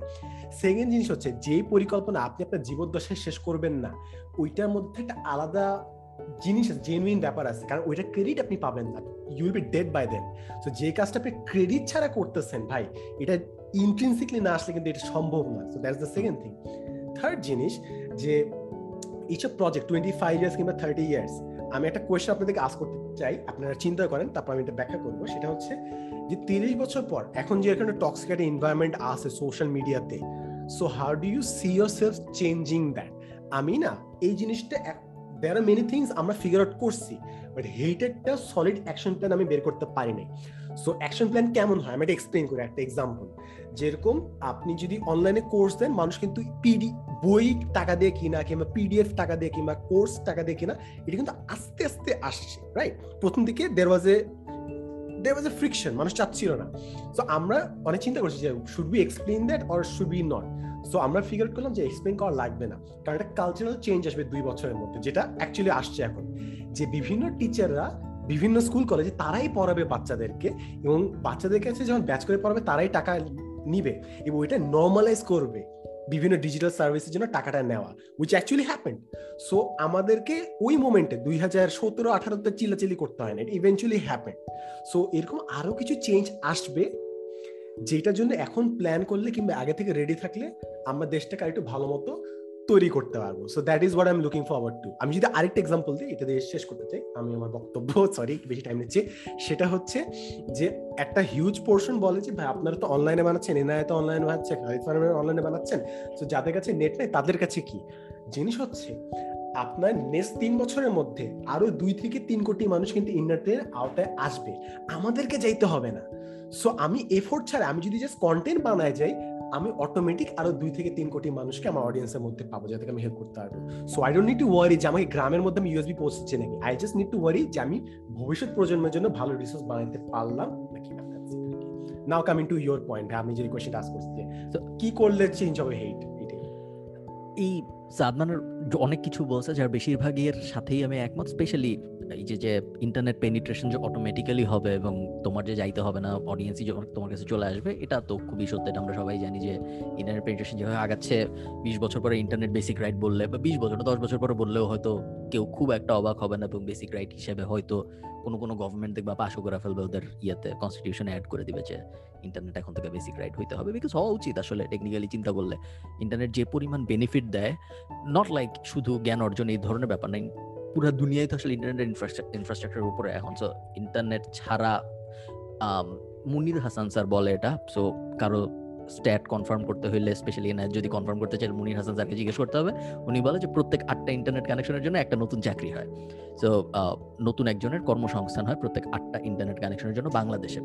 তো যদি তুমি ওইভাবেও চিন্তা করো, বাংলাদেশের তাহলে ইন্টারনেটকে সবার জন্য ম্যান্ডেটরি করা অন্যান্য দেশের থেকে আরও বেশি জরুরি। সো ওইটা আশা করি যারা পঁচিশ বছর বা পঞ্চাশ বছর নিয়ে চিন্তা করতেছে, তারা হয়তো আশা করতেছে ওই ব্যাপারে কাজকর্ম করবে বা করা উচিত আমার মতে। এই ব্যাপারটা নিয়ে আমি মাঝে মধ্যে ভাবি, এটা সত্য। খুব যে জটিল ভাবে তা না বাট মাঝে মধ্যে আমি ভাবি যে এক সময় আমি থাকব না কিছুদিন পর, তখন কন্টেন্ট থেকে যাবে, তো কন্টেন্ট মানুষ দেখবে এবং তখন ওই কন্টেন্টের ইম্প্যাক্ট কীরকম হবে? আমি কখনোই ভাবি নাই যে অনেক মানুষ দেখবে, অনেক কিছু শিখাবো, এই ধরনের কোনো প্ল্যান বা অনেক কিছু করতে হবে, মানুষকে বদলাই দিতে হবে, এই করতে হবে করতে হবে, এরকম আমি কখনোই ভাবি না এখনও ভাবি না। খুব, আমি যখন ভিডিও বানাই, আমি বেশি বেসিক্যালি খুব চেষ্টা করি ছোট লেভেলে লাইক এই যে ইউটিউবের শর্টস বান, আমার ভিডিওগুলো কাইটা একটা সার্ভিস বানায়, আপনি চেষ্টা করেন আগামী এক বছরের মধ্যে কীভাবে একটা বিজনেস দাঁড় করে ফেলা যায়। আমার চিন্তা ভাবনা বেশিরভাগ সময় ওই লেভেলেই থাকে। আমি খুব ম্যাক্রো লেভেলে যায় যে বড় বড় করে কি করা যাবে বা কীভাবে কি চেঞ্জ আনা যাবে বা হেট রেট কীভাবে কমানো যাবে এগুলো নিয়ে চিন্তা ভাবনা করি না। বাট আমার ধারণা সব কিছু যদি আমরা একদমই ইমোশন থেকে দূরে থেকে চিন্তা করি, সবকিছু সম্ভবত ভালো হবে। তো আমরা করলেও ভালো হবে, আমরা না করলেও ভালো হবে। বিশ পঁচিশ বছর পরে যে হেট কমবে, আমাদের এডুকেশন লেভেল বাড়বে, পুরো দুনিয়ার, বাংলাদেশের ইনক্লুডিং এবং আশা করতেছি আমরা ভালোর দিকে যাব বলে আমি বিশ্বাস করি। এটা একটা, এটা আমি চাই হোক বাট আরেকটা এক্সট্রিম হলো এমন হইতে পারে যে পঞ্চাশ বছরের মধ্যে আমরা একদম ধ্বংস হয়ে যাব দেশ হিসেবে এটাও হইতে পারে। নট নট লাইক জলবায়ু সেন্স মানুষই ধ্বংস করে ফেলবে ওইভাবে। হ্যাঁ। যে- যেভাবে এক্সট্রিমিজম ছড়ায় দেশে সো ওইটা হওয়ার পসিবিলিটি যে নাই তা না। আমি পজিটিভটাই বলব আমার ধারণা পঁচিশ বছর পঞ্চাশ বছর পরে যে হেইট্রেড আমরা বাংলাদেশে হয়তো খুঁজেই পাবো না অনলাইনের দুনিয়ায়। আমার ধারণা এরকমই হবে। এনআই তুই বলার আগে আমি আরেকটা জিনিস বলে রাখি সেটা হচ্ছে এই যে ফান্ড আপনি যে বললেন যে ইউ ইউ মাইট রিটায়ার ঠিক আছে? You are deciding to retire আমি বলতেছি যে, ভাই মেবি ইটস ফর ইউর মানে কান্ট্রিজ বেস ইন্টারেস্ট যে, আপনি রিটায়ার না করেন। বিকজ আপনি যদি রিটায়ার করেন দেয়ার মাইট বি আদার পিপল যারা ওই লেভেলে মোরাল কম্পাস কিংবা ট্রান্সপারেন্সি নিয়ে কাজ করবে না। এখন why is there a problem এটা আমি এক্সপ্লেন করি। আমাদের সবার মনে আছে না, চোদ্দই ডিসেম্বরের কাহিনী যে দের ওয়ে সাম একশো থেকে দুইশো জন মানুষ দেড়শো জন মানুষ তাদেরকে জাস্ট মেরে ফেলেছেন এবং আমরা ইন্টেলেকচুয়ালি পঞ্চাশ বছর, ষাট বছর পিছিয়ে গেছি রাইট আপনি কি, আপনি জাস্ট খেয়াল করেন জাস্ট বিশটা ইউটিউবার বাংলাদেশে বিশটা কন্টেন্ট ক্রিয়েটার যাদেরকে সরাই দিলে আপনার একটা এক্সাম্পল দিতে পারবে না যেটা কোয়ালিটি কন্টেন্ট বানায়। আপনি কিন্তু বিশ জনের লিস্ট বানাইতে পারবেন কিন্তু so it's very important that this people stay and keep making content because there are so few so few এটা সত্যি তখন আবার তোমার ওই প্রশ্নটা চলে আসতে হবে যে অ্যাট হোয়াট পয়েন্ট তুমি চিন্তা করবা যে কার হ্যাপিনেস বেশি ইম্পর্টেন্ট তোমার হ্যাপিনেস বেশি ইম্পর্টেন্ট নাকি দেশের জন্য ভালো কাজ করা বেশি ইম্পর্টেন্ট তখন তোমার ওই ডিলেমাটায় চলে যাইতে হবে যে তুমি কি তোমার হ্যাপিনেস স্যাক্রিফাইস করে দেশের জন্য কাজ করবে নাকি? আমি তোমাকে আরেকটা এক্সাম্পল দিই, তাহলে বুঝতে সুবিধা হবে। আমরা সবাই জানি যে যদি তুমি একটা ব্যবসা দাঁড় করাও তাহলে সমাজের অনেক উপকার হয়। কারণ একটা ব্যবসা একটা চেইন তৈরি করে সাপ্লাইয়ের হয়, অনেক মানুষকে চাকরি দেওয়া হয়। বেসিক্যালি সমাজের উপর তুমি একটা ইম্প্যাক্ট ফেলো। যেই ইম্প্যাক্টটা একটা চাকুরিজীবী একইভাবে ফেলতে পারে না। যদি চাকরিজীবী ফেলতে পারে, আমি ধরেও নেই যে কোনো কিছু করে না, ধরো তার বাবার অনেক টাকা আছে বা তার মার অনেক টাকা আছে, সে লটারি জিতছে নেগেটিভ সেন্সে না, সে তার অনেক টাকা আছে, তার কোনো কাজ করতে হয় না। এখন যে অনেক কাজ না করে বা যে কোনো কাজ করতেছে না, যে কোনো চাকরি করতেছে না, কোনো ব্যবসা করতেছে না, সে সমাজে আসলে তেমন কন্ট্রিবিউট করতেছে না যদি তুমি চিন্তা করো। ঝগড়া করতে চাইলে বলা যায় সে কিছু কিনতেছে, তাতে জিডিপিতে লাভ হইতেছে, ওইভাবে আসলে হয়। বাট ব্রডলি স্পিকিং সে কোনো ব্যবসা যদি দাঁড় না করায়, তার কারণে বড় একটা স্কেলে উপকার হচ্ছে। এখন এই আর্গুমেন্টটা আমি একবার আমার এক আপুর সাথে করছিলাম যে আমার মনে হয় আমি ব্যক্তিগতভাবে বিশ্বাস করি যে যদি তোমার একটা ব্যবসা দাঁড় করানোর এবিলিটি থাকে, আর যদি তুমি দাঁড় না করাও তাহলে এটা একটা পানিশেবল ক্রাইম হওয়া উচিত। এটা সম্ভবত আমি বলছিলাম, আমার ঠিক মনে নেই আমি বলছিলাম নাকি? হইতে পারে আমি বলছিলাম এই পডকাস্টের শুরুর দিকে। কারণ তুমি একটা যেরকম ওই যে ম্যান্ডেটরি সাউথ কোরিয়া ম্যান্ডেটরি দুই বছর আর্মিতে কাজ করতে হয় সেই রকম তোমার যদি ব্যবসা করার একটা অ্যাবিলিটি থাকে, তুমি যদি না করো তাহলে তুমি আসলে ক্ষতি করতেছো। কারণ তোমার কারণে অনেকগুলো মানুষ চাকরি করতে, চাকরি পাইতে পারতো, তোমার কারণে দেশের ইমপ্রুভমেন্ট হইতো, তোমার কারণে জিডিপির ইমপ্রুভমেন্ট হইতো, অনেক রকম বেনিফিট হইতো যেগুলো হচ্ছে না। সো তোমার কি ওই মানুষটাকে ব্লেম করা উচিত নাকি উচিত না? এটা খুব ইন্টারেস্টিং একটা মোরাল ডিলেমা হয়ে যায়। কারণ ওই মানুষটা বলতে পারে যে, পৃথিবীতে আমি আসছি, কোন দেশে জন্মাইছি, এটা আমার খুব একটা কন্ট্রোলে ছিল না। আমার টাকাও আছে, আমি সোসাইটির কোনো ক্ষতি করতেছি না, আমি কাজ করলাম না সোসাইটির উপকার আমি করলাম না, কার কি? এখন এটা যেটা আমার ওই আপুটা বলতেছিল যে আমি নিজের হ্যাপিনেস আগে দেখব, দেশের হ্যাপিনেস দেখার আগে। কারণ আমার নিজের লাইফ আমার কাছে খুব বেশি ইম্পর্টেন্ট এবং আমি যেহেতু দেশের কোনো ক্ষতি করতেছি না সো ব্লেম করাটাও আসলে কেমন জানি? ক্ষতি যেহেতু করতেছো না। সো আমি ওই ওই ডিলেমাটার মধ্যে থাকি বেশিরভাগ সময় যে আমি কত, কোন পর্যায়ে যে আমি বলব যে না, এখন থেকে আর আমি কিছু করব না, আমি জাস্ট নিজের মতো করে আরামে থাকব। ভার্সেস আমি কি আসলে কন্টেন্ট বানাইতেই থাকব বিকজ নাইলে ভ্যাকিউম হয়ে যাবে বা ভালো কন্টেন্ট থাকবে না। এরকম। সো আমি আসলে জানি না। বেশিরভাগ সময় আমার মনে হয় সেলফিশলি যখন আমি চিন্তা করি যেমন মনে হয় যে আমার রিটায়ারমেন্টে যাওয়া উচিত এটা আমাকে ব্লেম করার থেকে সাদমানের উচিত নতুন মানুষদের ওই দিকে থেকে ওই সাপ্লাইয়ের এন্ড থেকে চিন্তা করা যে কেন মাত্র বিশটা থাকবে কেন দুইশোটা থাকবে না বা দুই হাজারটা থাকবে না। যেহেতু এত মানুষ আমাদের দেশে সো কেন মাত্র বিশটা নাম সরায় ফেললে আর নাম পাওয়া যাবে না এটা আরও বড় চিন্তা হওয়া উচিত রাদার দেন ওই বিশ জনকে রেখে দেওয়ার চেষ্টা করাটা। কারণ ওইটা তুমি যতই রাখার চেষ্টা করো একটা পর্যায়ে যায় তো রাখা সম্ভব না তাই না? আমি এনায়েতকে সরি এনায়েত অনেকক্ষণ ধরে তোকে অফ রাখছি বাট আমি জাস্ট অডিয়েন্সের জন্য বলে রাখি। আমি মনে করেন এনায়েতকে নাদির অন্দগোকে আইমান ভাইয়াকে ছোট ভাইকে এই চারজনকে মনে করেন সরাই দিলাম। ঠিক আছে? এখন বলেন আমাকে দশজন একটা লিস্ট দেন কন্টেন্ট কোয়ালিটি কন্টেন্ট বানাচ্ছে। আমি ওনার নামটা ভুলে গেছি। ওটা ওনার চ্যানেলটা আমার খুবই পছন্দ হয়েছে যে মবকে সাপোর্ট করে না নাম মনে থাকলাম বলতাম। আমার কাছে ফুড রিভিউর দিক থেকে খাইদাই ডট কম কে ভালো লাগে।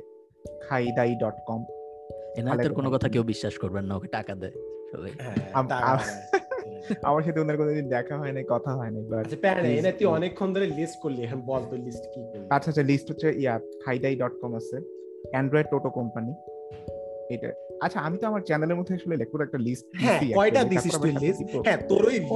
ভিডিওর যদি মানুষজনকে সরায় দেই কি করবি তুই? কে থাকে?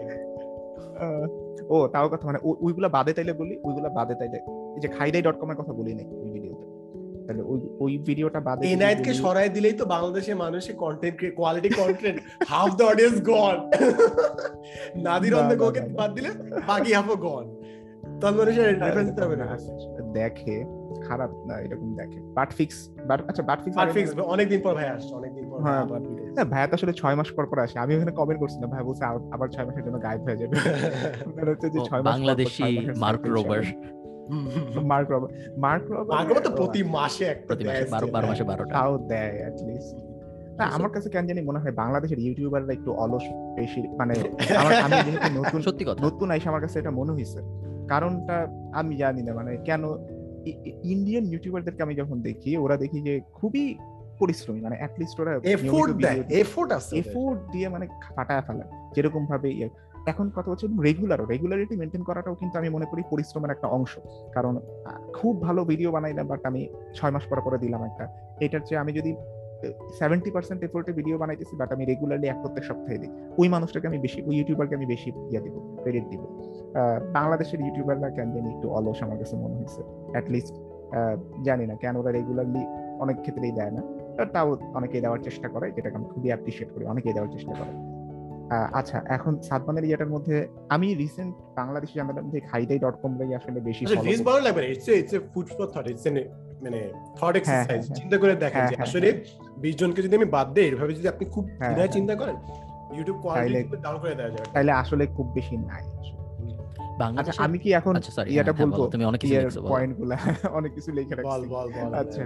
তো প্রথমে ফারহান ভাই যেটা আচ্ছা যেটা আমরা ফিউচারে সোশ্যাল মিডিয়া সোশ্যাল মিডিয়ার যেটা কি হবে? মানে তিরিশ বছর পরে বা এরকম সময়টাতে। এটা আমি যেটা চিন্তা করতেছি আমার কাছে মনে হয় আইসিটি মিনিস্ট্রি বা আইসিটি ডিভিশন পুরোটা যদি বলি যেটা সবকিছু সহ ওদের একটা স্ট্রিক্ট সোশ্যাল মিডিয়া গাইডলাইন বানানো উচিত বা একটা সোশ্যাল মিডিয়া আছে তো? এটা- বানানো উচিত। এটাকে বলে মানে- ডিজিটাল অ্যাক্ট ভাই আস্তে। থাক ভালো বলছেন আপনি পুরাটা বলেন নাই। আচ্ছা হ্যাঁ, কি হলো নাই হয়ে গেছে। না না আমি তো হ্যাঁ, ভালো খারাপ কিছু বলতেছিলাম খুবই ভালো হ্যাঁ, আমার হ্যাঁ, খুব। পছন্দের না খুবই খুবই ভালো খুবই ভালো। এখন কথা হচ্ছে গাইডলাইনটা আসলে কি রকম হবে আমি একটু একটু বলি গাইডলাইনটা এরকম হবে যে ছোট ছোট বাচ্চারা যারা আছে ক্লাস ওয়ান টু থেকে ওদেরকে সোশ্যাল মিডিয়া এটিকে শেখানো হবে পাঠ্য বইয়ের ভিতরে ইনক্লুড করে।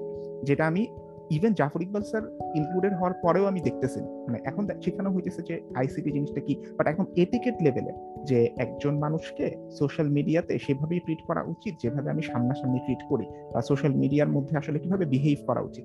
এখন এই জিনিসটা বই ইনক্লুড না করার বড় একটা রিজন হচ্ছে এই রিলেটেড রিসার্চও অনেক কম হয়েছে যে সোশ্যাল মিডিয়ার মধ্যে কি, কোন ধরনের যেমন আমি যদি একটা বাচ্চাকে এখন বলে দিতে পারি যে তুমি যদি এই ছবিটা পোস্ট করো, তাহলে তোমার এই ধরনের রিয়াকশন আসতে পারে। তুমি এটাতে মন খারাপ করো না।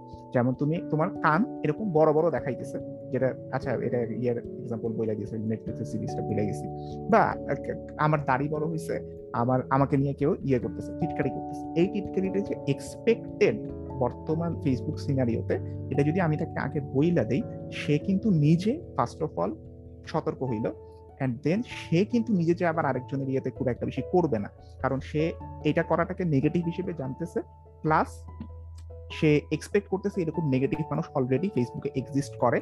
সো ও যদি এরকম একটা ছবি পোস্ট করে অ্যান্ড দেন নেগেটিভ কমেন্ট পায়, এটার কাছে আনএক্সপেক্টেড কিছু হবে না। অ্যান্ড সে এই সিনারিওটাকে মোটামুটি মাইনা নিতে পারবে যে সে আসলে নিজে খারাপ না বাট মানুষ পারসিভ করতেছে খারাপ। তো সোশ্যাল মিডিয়া এটিকেটটাকে যদি আমরা একদম রিসার্চ বেসিসে পাঠ্যপুস্তকের মধ্যে ইনক্লুড করাই ফেলতে পারি অ্যান্ড শুধুমাত্র পাঠ্যপুস্তক না গ্রামে গঞ্জে কিছুদিন পর ইন্টারনেট যাবে গ্রামে গঞ্জের মানুষরা ফেসবুক চালাবে গ্রামে গঞ্জের মানুষরা ইউটিউবে আসবে যারা এখন এই জিনিস কন্টেন্টগুলা দেখতেছে না।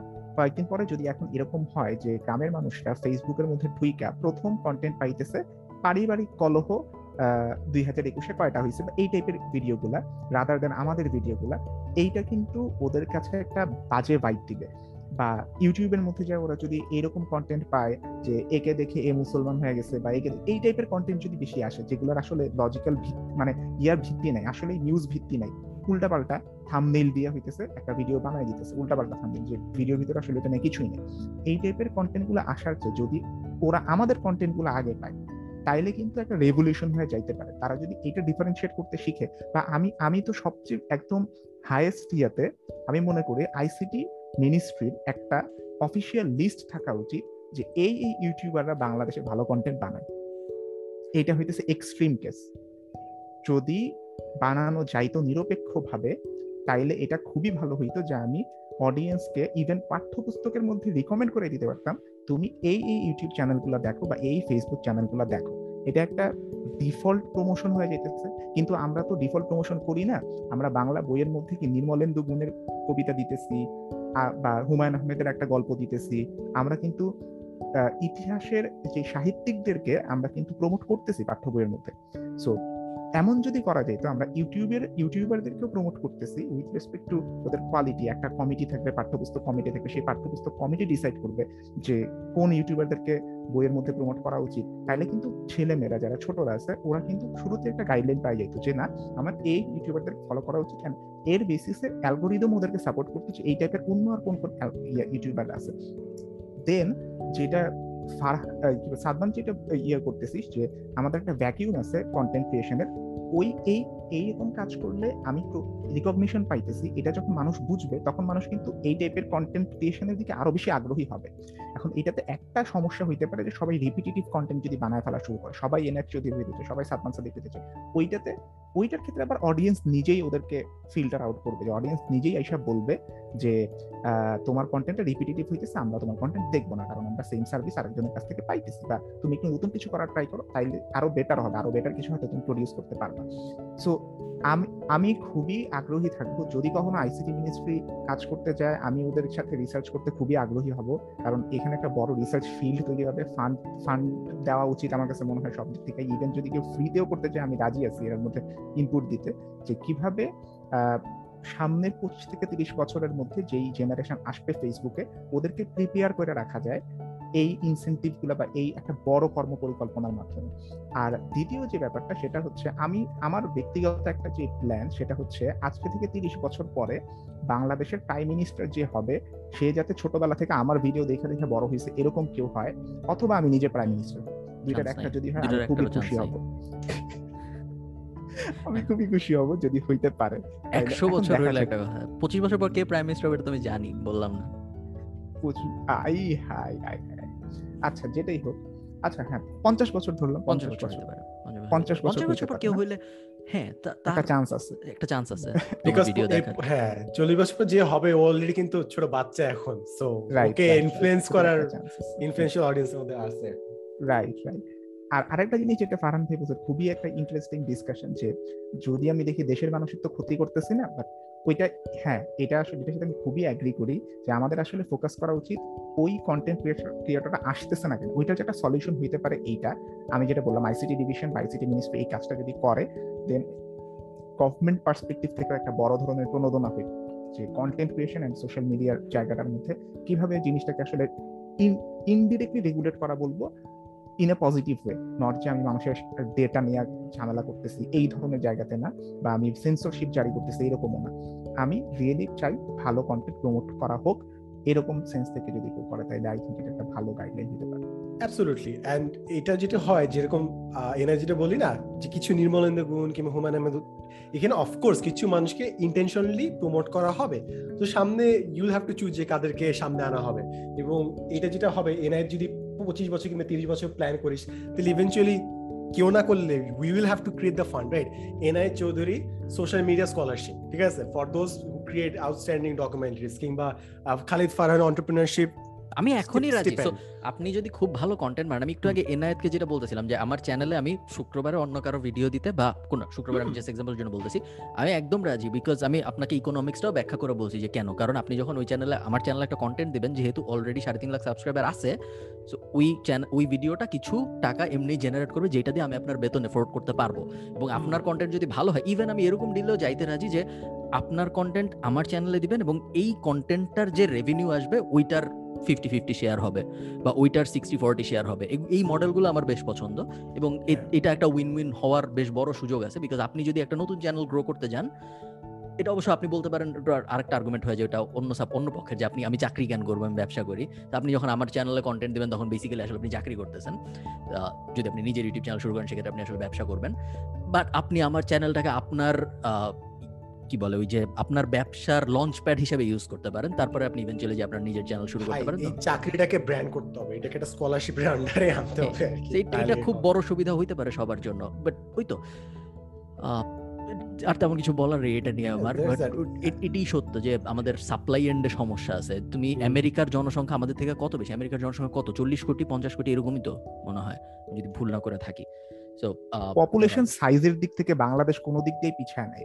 পপুলেশন সাইজ দিয়ে বাংলাদেশ জীবনেও পিছনে থাকবে না। আপনি যদি রিপ্রেজেন্টেশন চিন্তা করেন যে বাংলা সো বুঝে নেই মানে বাংলাদেশের পপুলেশন সাইজ থেকে বাংলাদেশে পিছিয়ে থাকার কোনো কারণ নেই হ্যাঁ মনে করি। তুমি আমেরিকার পপুলেশন বত্রিশ কোটি ইউটিউবার মনে করো আমেরিকায় তিরিশ কোটি আর বাংলাদেশের পপুলেশন যদি আঠারো কোটি হয় আমরা কেন বিশটার বেশি ভালো ইউটিউবার পাবো না? এটা অবশ্যই একটা বড় সমস্যা।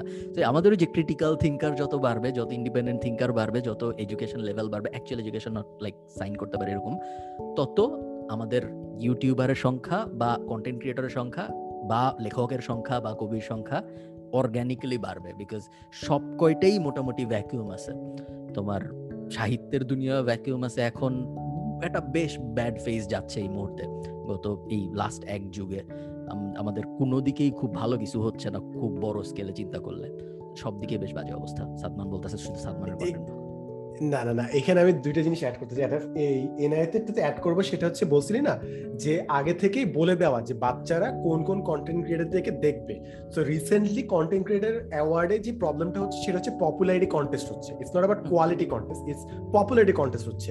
So that would actually backfire so আমাদের একটা সিস্টেম করতে হবে, যেখানে এই বোর্ডের কমিটি উইল ডিসাইড যে কোন কোন কন্টেন্ট ক্রিয়েটার থেকে বাচ্চাদেরকে প্রমোট করা হবে। So that is one thing যেটা এনআই সাজেস্ট করছে, যেটা আসলে করা সম্ভব to be very honest we can do it if we try hard enough and second জিনিস সাদমান যদি কখনো সুযোগ পায় আইসিটি মিনিস্ট্রি কারোর সাথে কথা বলতে এই কথাটা বলতে প্রতিদিন কথা হয় সাদমান কালকে হ্যাঁ সাদমানের প্রতিদিন কথা হয় রাইট আমি কারণেই বলতেছি। আমার ওই আমার আইসিটি মিনিস্ট্রির সাথে খুব কথা হয় না আবার মেইনলি প্ল্যানিং মিনিস্ট্রি বা ওদের সাথে দেখা আমি দুঃখিত আমার কোনো মিনিস্ট্রির সাথে কোনো কথা হয় না। আরে ভাই দেশে থাকলেই হইতো ভাই। দেশে থাকলেই হইতো। মিনিস্ট্রি কে আমাকে চিনেন আমি অত্যন্ত দুঃখিত আমাদের অডিয়েন্সের কাছে আমি লজ্জিত। অর্থ মন্ত্রণালয়ে যোগাযোগ থাকতো। কারণ ভাই অর্থ লজ্জিত। অর্থ মন্ত্রণালয়ে লন্ডনে। শুধু আমি হ্যাঁ। পাঁচ বছর পর পর পাসপোর্ট যখন রিনিউ করতে হয় তখন আমার আমাদের আয়ারল্যান্ডে বাংলাদেশের এম্বাসিও নাই। ইংল্যান্ড এম্বাসির সাথে যোগাযোগ করতে হয়। তো আমি বেশ কষ্ট আমি বেশ দূরে। এখানে আমি আরেকটা পয়েন্ট সেটা হচ্ছে ফারহান ভাইয়ার যে ফিলোসফিক্যাল ডিলামা ওইটাকে আমি আরেকটা, আরেকভাবে রিফ্রেস করি, একটা এক্সাম্পল দিয়ে because this is a very important question and আমার মনে হয় এটা অনেকে অ্যাভয়েড করে যে দেশে থাকবে, নাকি বিদেশে থাকবে। ভাই we need to talk about it ভাই, মানুষকে আপনি ভিলেন বলার আগে let's have a talk so এটা লাস্ট দিন আমাকে সালমান ভাই বলতেছিল, উনি ইউনুস ডক্টর ইউনুস নিয়ে কথা বলছে, অলিম্পিকের ওই যে, ওই জিনিসটা নিয়ে। উনি বলছিলেন "সা- সাদমান অ্যাকচুয়ালি ইউনুস সাহেব যে দেশে বেল পায় না, এটা ভালো হয়েছে। কেন ভাই? কারণ দেশ হয়তো বা লস খাইছে। বাট উনি কিন্তু পার্সোনালি আরও বেগার হয়েছে। উনি যদি দেশে থাকতো উনি কি করতো? মিনিস্টার হইতো।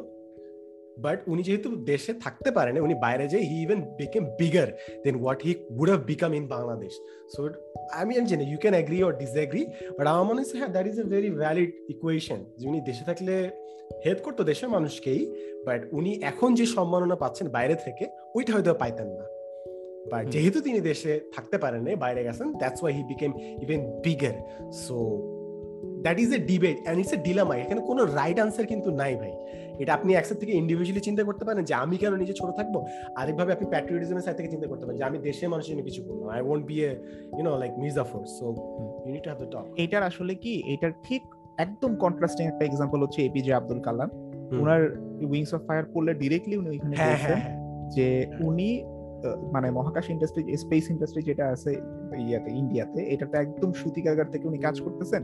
উনি যদি ইন্ডিয়াতে না থাকতেন এটা কোনোদিনই পসিবল হতো না। মানে এত তাড়াতাড়ি এত বেশি উনি যদি ইয়ে না করতেন এতে উনি কিন্তু প্রাইম মিনিস্টারও হয়েছেন সো উনি কিন্তু সবকিছুই অ্যাচিভ করছেন। ইন্টারন্যাশনাল রেপুটেশনে খুবই জোস ওনার। অ্যান্ড সব দিক থেকে কিন্তু উনি অ্যাচিভার খারাপ কিছু কিন্তু হয় নাই তার লাইফে ডিপেন্ড করে দেশটা আসলে কীরকম। এটা আসলে ম্যাটার করে খুব বড় ধরনের যে দেশটা আসলে এই মানুষগুলাকে নার্চার করার জন্য বা সম্মান যথাযথ দিতেছে কিনা এটা একটা খুব বড় প্রশ্ন।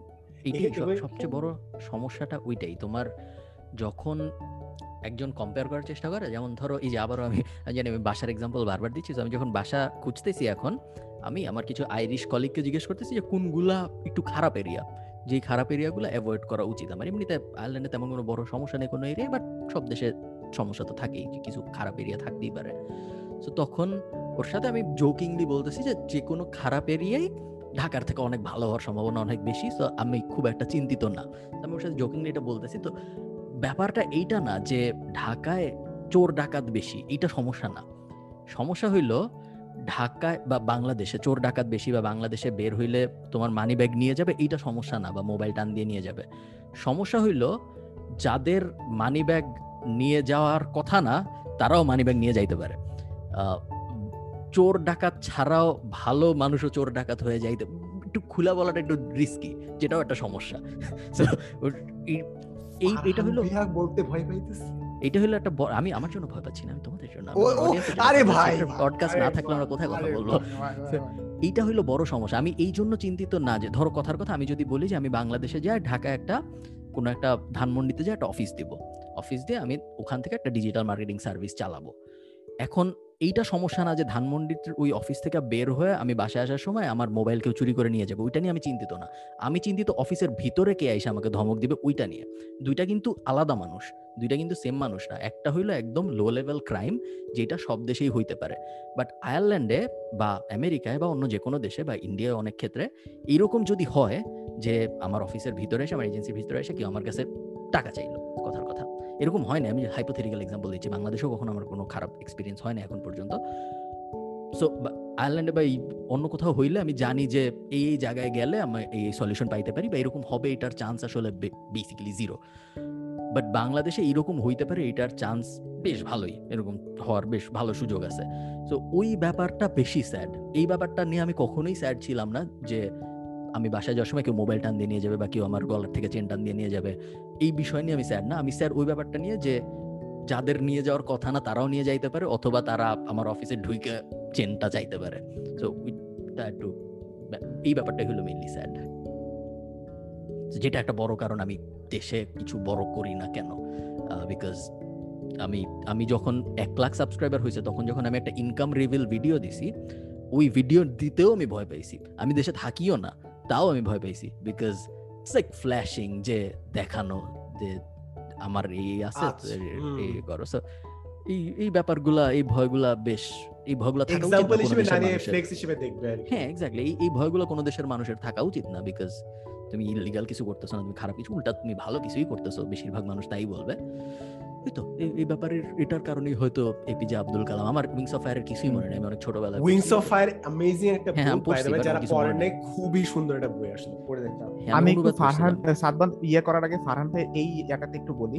আমার কাছে এখন বাংলাদেশের যে পরিস্থিতিটা মনে হয় সেটা হচ্ছে এখন বাংলাদেশকে পুরো দেশ হিসেবে চিন্তা না করে আপনি যদি এক একটা ইনস্টিটিউশন হিসেবে চিন্তা করেন সেই ক্ষেত্রে আই থিঙ্ক বেটার কারণ বাংলাদেশে এমন অনেক ইনস্টিটিউশন আছে যেখানে আপনি যদি একটা খারাপ কাজ করেন ঠিক আছে? তাইলে আপনার যথাযথ শাস্তি হইতেছে না কেন এটা নিয়ে আপনার ইনস্টিটিউশনের ভিতর থেকেই কথা উঠবে। আবার এমনও অনেক ইনস্টিটিউশন আছে যেখানে আপনি বড় ধরনের চুরি করবেন অ্যান্ড ওই চুরিকে সাপোর্ট দেওয়া হবে বিকজ আদার চোররা নাইলে চুরি করতে পারবে না। ইনস্টিটিউশনের ভিতরে এরকম আছে। সো বাংলাদেশে এখন আমি যেটা দেখতেছি বাংলাদেশে খুবই ভালো ভালো কালচার গ্রো করছে এরকম লং টার্মের অনেক ইনস্টিটিউশন আছে যেটার ভিতরে খারাপ কাজ করাটাকে একটা ক্রাইম হিসেবে ধরা হয়। আবারও এমনও ইনস্টিটিউশন আছে যেটার মধ্যে খারাপ কাজ করলে আপনি পার পায়ে যাইতে পারেন। এরকম কালচার আছে। এটা কালচারালি আসলে ইয়ে করে। আমি আমি ব্যাড বয় বিলিয়নিয়ার্স রিসেন্টলি দেখতেছি। আমি জাস্ট বাংলাদেশের এক্সাম্পল দিতে পারব না ওইটার একটা এক্সাম্পল দিব। ব্রিলিয়েন্ট একটা সিরিজ ব্রিলিয়েন্ট একটা. সিরিজ নীরব মোদির যে ইয়েটা দিছে একজন ডায়মন্ড কেলেঙ্কারির সাথে যুক্ত। তো ও কি করতো? ও হচ্ছে পাঞ্জাব ন্যাশনাল ব্যাংক থেকে লোন নিত।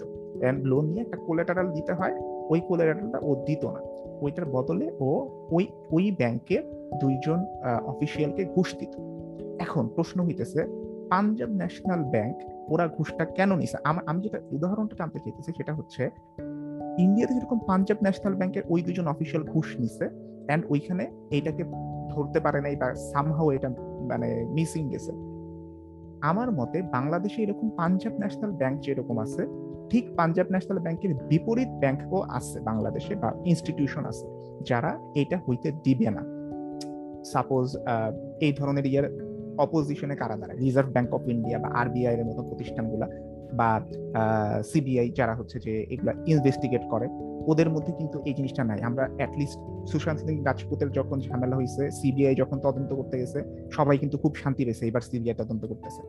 তো সিবিআই এর মধ্যে কোনো ঝামেলা নাই। এখন ওদের দেশের পুলিশের মধ্যে যদি ঝামেলা থাকে, তাইলে কি আপনি বলবেন ইন্ডিয়া খারাপ? ব্যাপারটা কিন্তু ওইরকম না। যে এটাই আমি বলতেছি সাপোজ ইন্ডিয়ান পুলিশের মধ্যে ঝামেলা আছে, ইন্ডিয়ান সিবিআই এর মধ্যে ঝামেলা নাই, আবার পাঞ্জাব ন্যাশনাল ব্যাংকের মধ্যে ঝামেলা আছে, রিজার্ভ ব্যাংক অফ ইন্ডিয়ার মধ্যে ঝামেলা নাই। এটা কিন্তু স্ট্র্যাটিফাইড মানে জিনিসটা চিন্তা করেন, ভালো খারাপের লেভেলটা ইনস্টিটিউশনালি ডিফাইন্ড হয়ে যাইতেছে। আমি আপনাদেরকে বাংলাদেশের সরকারি প্রতিষ্ঠানগুলো কীভাবে চলে, তার একটা যদি রূপরেখা বলি, সেটা হচ্ছে ওদের প্রত্যেকের একটা কালচার আছে। দেখা গেছে বড় বড় কিছু মহিরুহ ছিল, যারা কালচারটা গ্রো আপ করে দিয়ে গেছে। মানে মনে করেন একটা সরকারি প্রতিষ্ঠান বাংলাদেশের, কোনো সময় নাইনটিজ এর দিকে এটার একজন হেড ছিল। ওই হেডের এখন ইয়াও নাই, চিহ্নও নাই। ওই হেড কিন্তু ওই হেডের যে শিক্ষাটা আছে, এইটা ওদের প্রত্যেকটা এমপ্লয়ি মাইনা চলে। গভর্নমেন্ট ইনস্টিটিউশন কিন্তু আমি বলতেছি নট কোনো কর্পোরেট ইনস্টিটিউশন এবং ওই শিক্ষাটাকে ওরা এতটাই মাইনা চলে যে ওইটা একটা ইনস্টিটিউশনাল কালচার হয়ে গেছে। অ্যান্ড ওই ইনস্টিটিউশনাল কালচার অনুযায়ী সাপোজ ওরা ওদের এখানে যদি কোনো টাকা আসে এক্সট্রা যদি টাকা থাকে সেটা ওরা গভর্নমেন্টকে ফেরত দিবে, নিজেরা কোনো, কোনোভাবে এটা ইউজ করতে যাবে না। এইরকম কালচারও গ্রো করছে। অ্যান্ড এটাকে ওরা নিজেদের জন্য গর্ব মনে করে? অ্যান্ড ওদের কোনো কলিগ যদি উল্টাপাল্টা কোনো কাজ করে, ওরা ওই কলিগকে কখনো মানে কি বলো গ্লোরিফাই করে না। ওই কলিগকে ওরা ডিমিনই করে।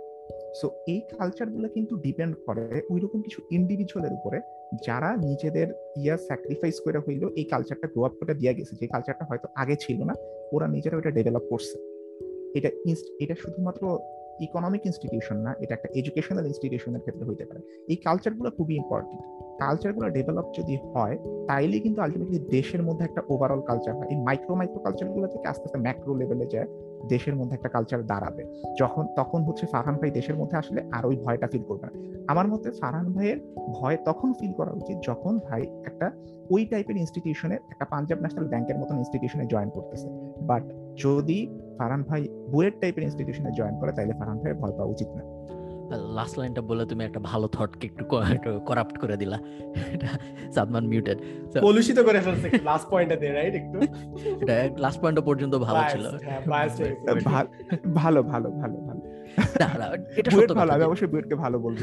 না আমরা সবাই বুয়েটকে ভালো বলব। বুয়েট তো সেরা হ্যাঁ। বুয়েট সেরা। সো কথা সত্য। দেশ দেশকে ব্লেম করাটা কখনোই ভালো আইডিয়া না বিকজ দেশ তো বেসিক্যালি মানুষই so দেশ কিছু মানুষ ভালো হবে, কিছু মানুষ খারাপ হবে, একই দেশের মধ্যে ভালো মানুষও দেখবা, খারাপ মানুষও দেখবা।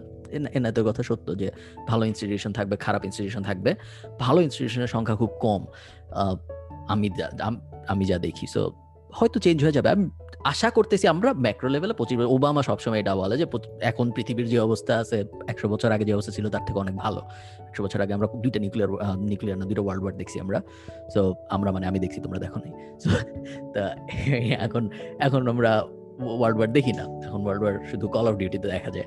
তো অবশ্যই আমরা ম্যাক্রো লেভেলে পৃথিবী ভালোর দিকে যাচ্ছে, দেশ ভালোর দিকে গেলে ভালো হয়। তো আমার খুব হ্যাপি পডকাস্ট হচ্ছে আজকে আমাদের।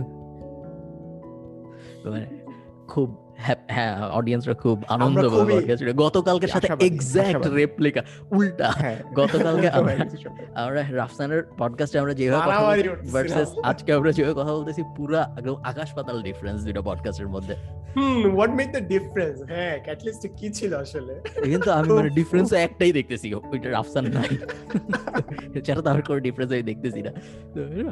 ইন্টারেস্টিং যারা দুইটা পডকাস্টই দেখছে সো ওইটা রাফসানের ইউটিউব চ্যানেল ফেসবুকে ইউটিউবে আছে আপনারা যে ইউটিউবেও দিছে ইউটিউবে ইউটিউবে দিয়েছে। আমাদের গ্রুপে লিংক দেওয়া আছে। তো আপনারা প্রথমে গ্রুপে জয়েন করে ওখান থেকে লিংক খুঁজে বের করে তারপর দেখবেন তাহলে দুই ঢিল মারা হবে একবারে। এই তো আর তেমন কিছু বলার নাই। সাদমান জটিল কিছু বলতে চাচ্ছিল তুমি? না বস ফার্স্ট জিনিস হচ্ছে এই ফার্ন ভাই তো একটা ওপেন স্কলারশিপ অফার দিছে যে ফার্ন ভাই চ্যানেল যদি কেউ দিতে চান এটা আছে। আর সেকেন্ড জিনিস হচ্ছে আমরা যেটা খুঁজছি আমি জাস্ট অফারিং জিনিসটা যদি কেউ করতে চান। আমাদের ভিডিও যদি কোনো অংশ কোনো আলোচনার চুব্ব অংশ যদি আইসোলেটেড ভাবে কাট করলে খুব ভালো লাগে। You can always you're always welcome to cut that part and post in our group আমাদের ট্রাইনামেল পডকাস্ট যে গ্রুপ আছে উইল অলওয়েজ অ্যাপ্রিসিয়েট ইট আমরা চাই যে আরও এই পডকাস্টগুলো যে অংশগুলো একদম আলোচনা হচ্ছে কোনো ইনডেপথ ওটা যদি আলাদা করে দেওয়া যায়, ভালো হবে। লেজিনেসের কারণে আমি করতেছি না জিনিসটা বাট আই রিয়েলি অ্যাপ্রিসিয়েট এমন অনেকজন মানুষ আছে যারা হেল্প করতে চায়। If you do it we really appreciate it hundred percent so basically দুইটা তিনটা তিনটা অফার একটা হলো আপনি আমাদের সবার ভিডিও এক মিনিটের মধ্যে কেটে তারপর আমাদেরকে সবাইকে পাঠাবেন। আমরা আপনাকে টাকা দিব, এটার জন্য আপনার যদি কোনো এজেন্সি থাকে তাহলে আগে প্রাইসিং পাঠান। তারপর আমরা একমত হইলে তারপর ভিডিও কেটে কেটে পাঠান।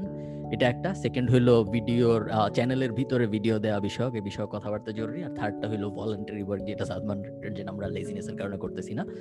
এই তো, আর তারপর কিছু বলার নেই। ভালো থাকেন সবাই। সবার সাথে আমাদের দেখা হবে পরের কি বারে দেখা হবে আসলে আমাদের? এটা বলাটা রিস্কি মনে হচ্ছে এখন। এটা risky। বুধবার হইতে পারে মঙ্গলবার হইতে পারে সোমবার হ্যাঁ হইতে বাস শিফট থাকবে তো একটু আনপ্রেডিক্টেবল না আমি এখনও বাসা খুঁজে পাইনি আমি খুঁজতেছি বাসা। ও হ্যাঁ হ্যাঁ হ্যাঁ রাইট সোম মঙ্গল বা বুধবার সমস্যা নাই আমরা দেখা দিব এটা এটা অ্যাট লিস্ট সপ্তাহে একবার পাবেন। সো এই জন্য সাবস্ক্রাইব হ্যাঁ। করাটা জরুরি। আর আপনি যদি সাবস্ক্রাইব না করেন তাহলে ভিডিও এসে যাবে আপনি দেখবেন না বিশাল মিস হয়ে যাবে। ভালো থাকেন সবাই টাটা। আল্লাহ টাটা।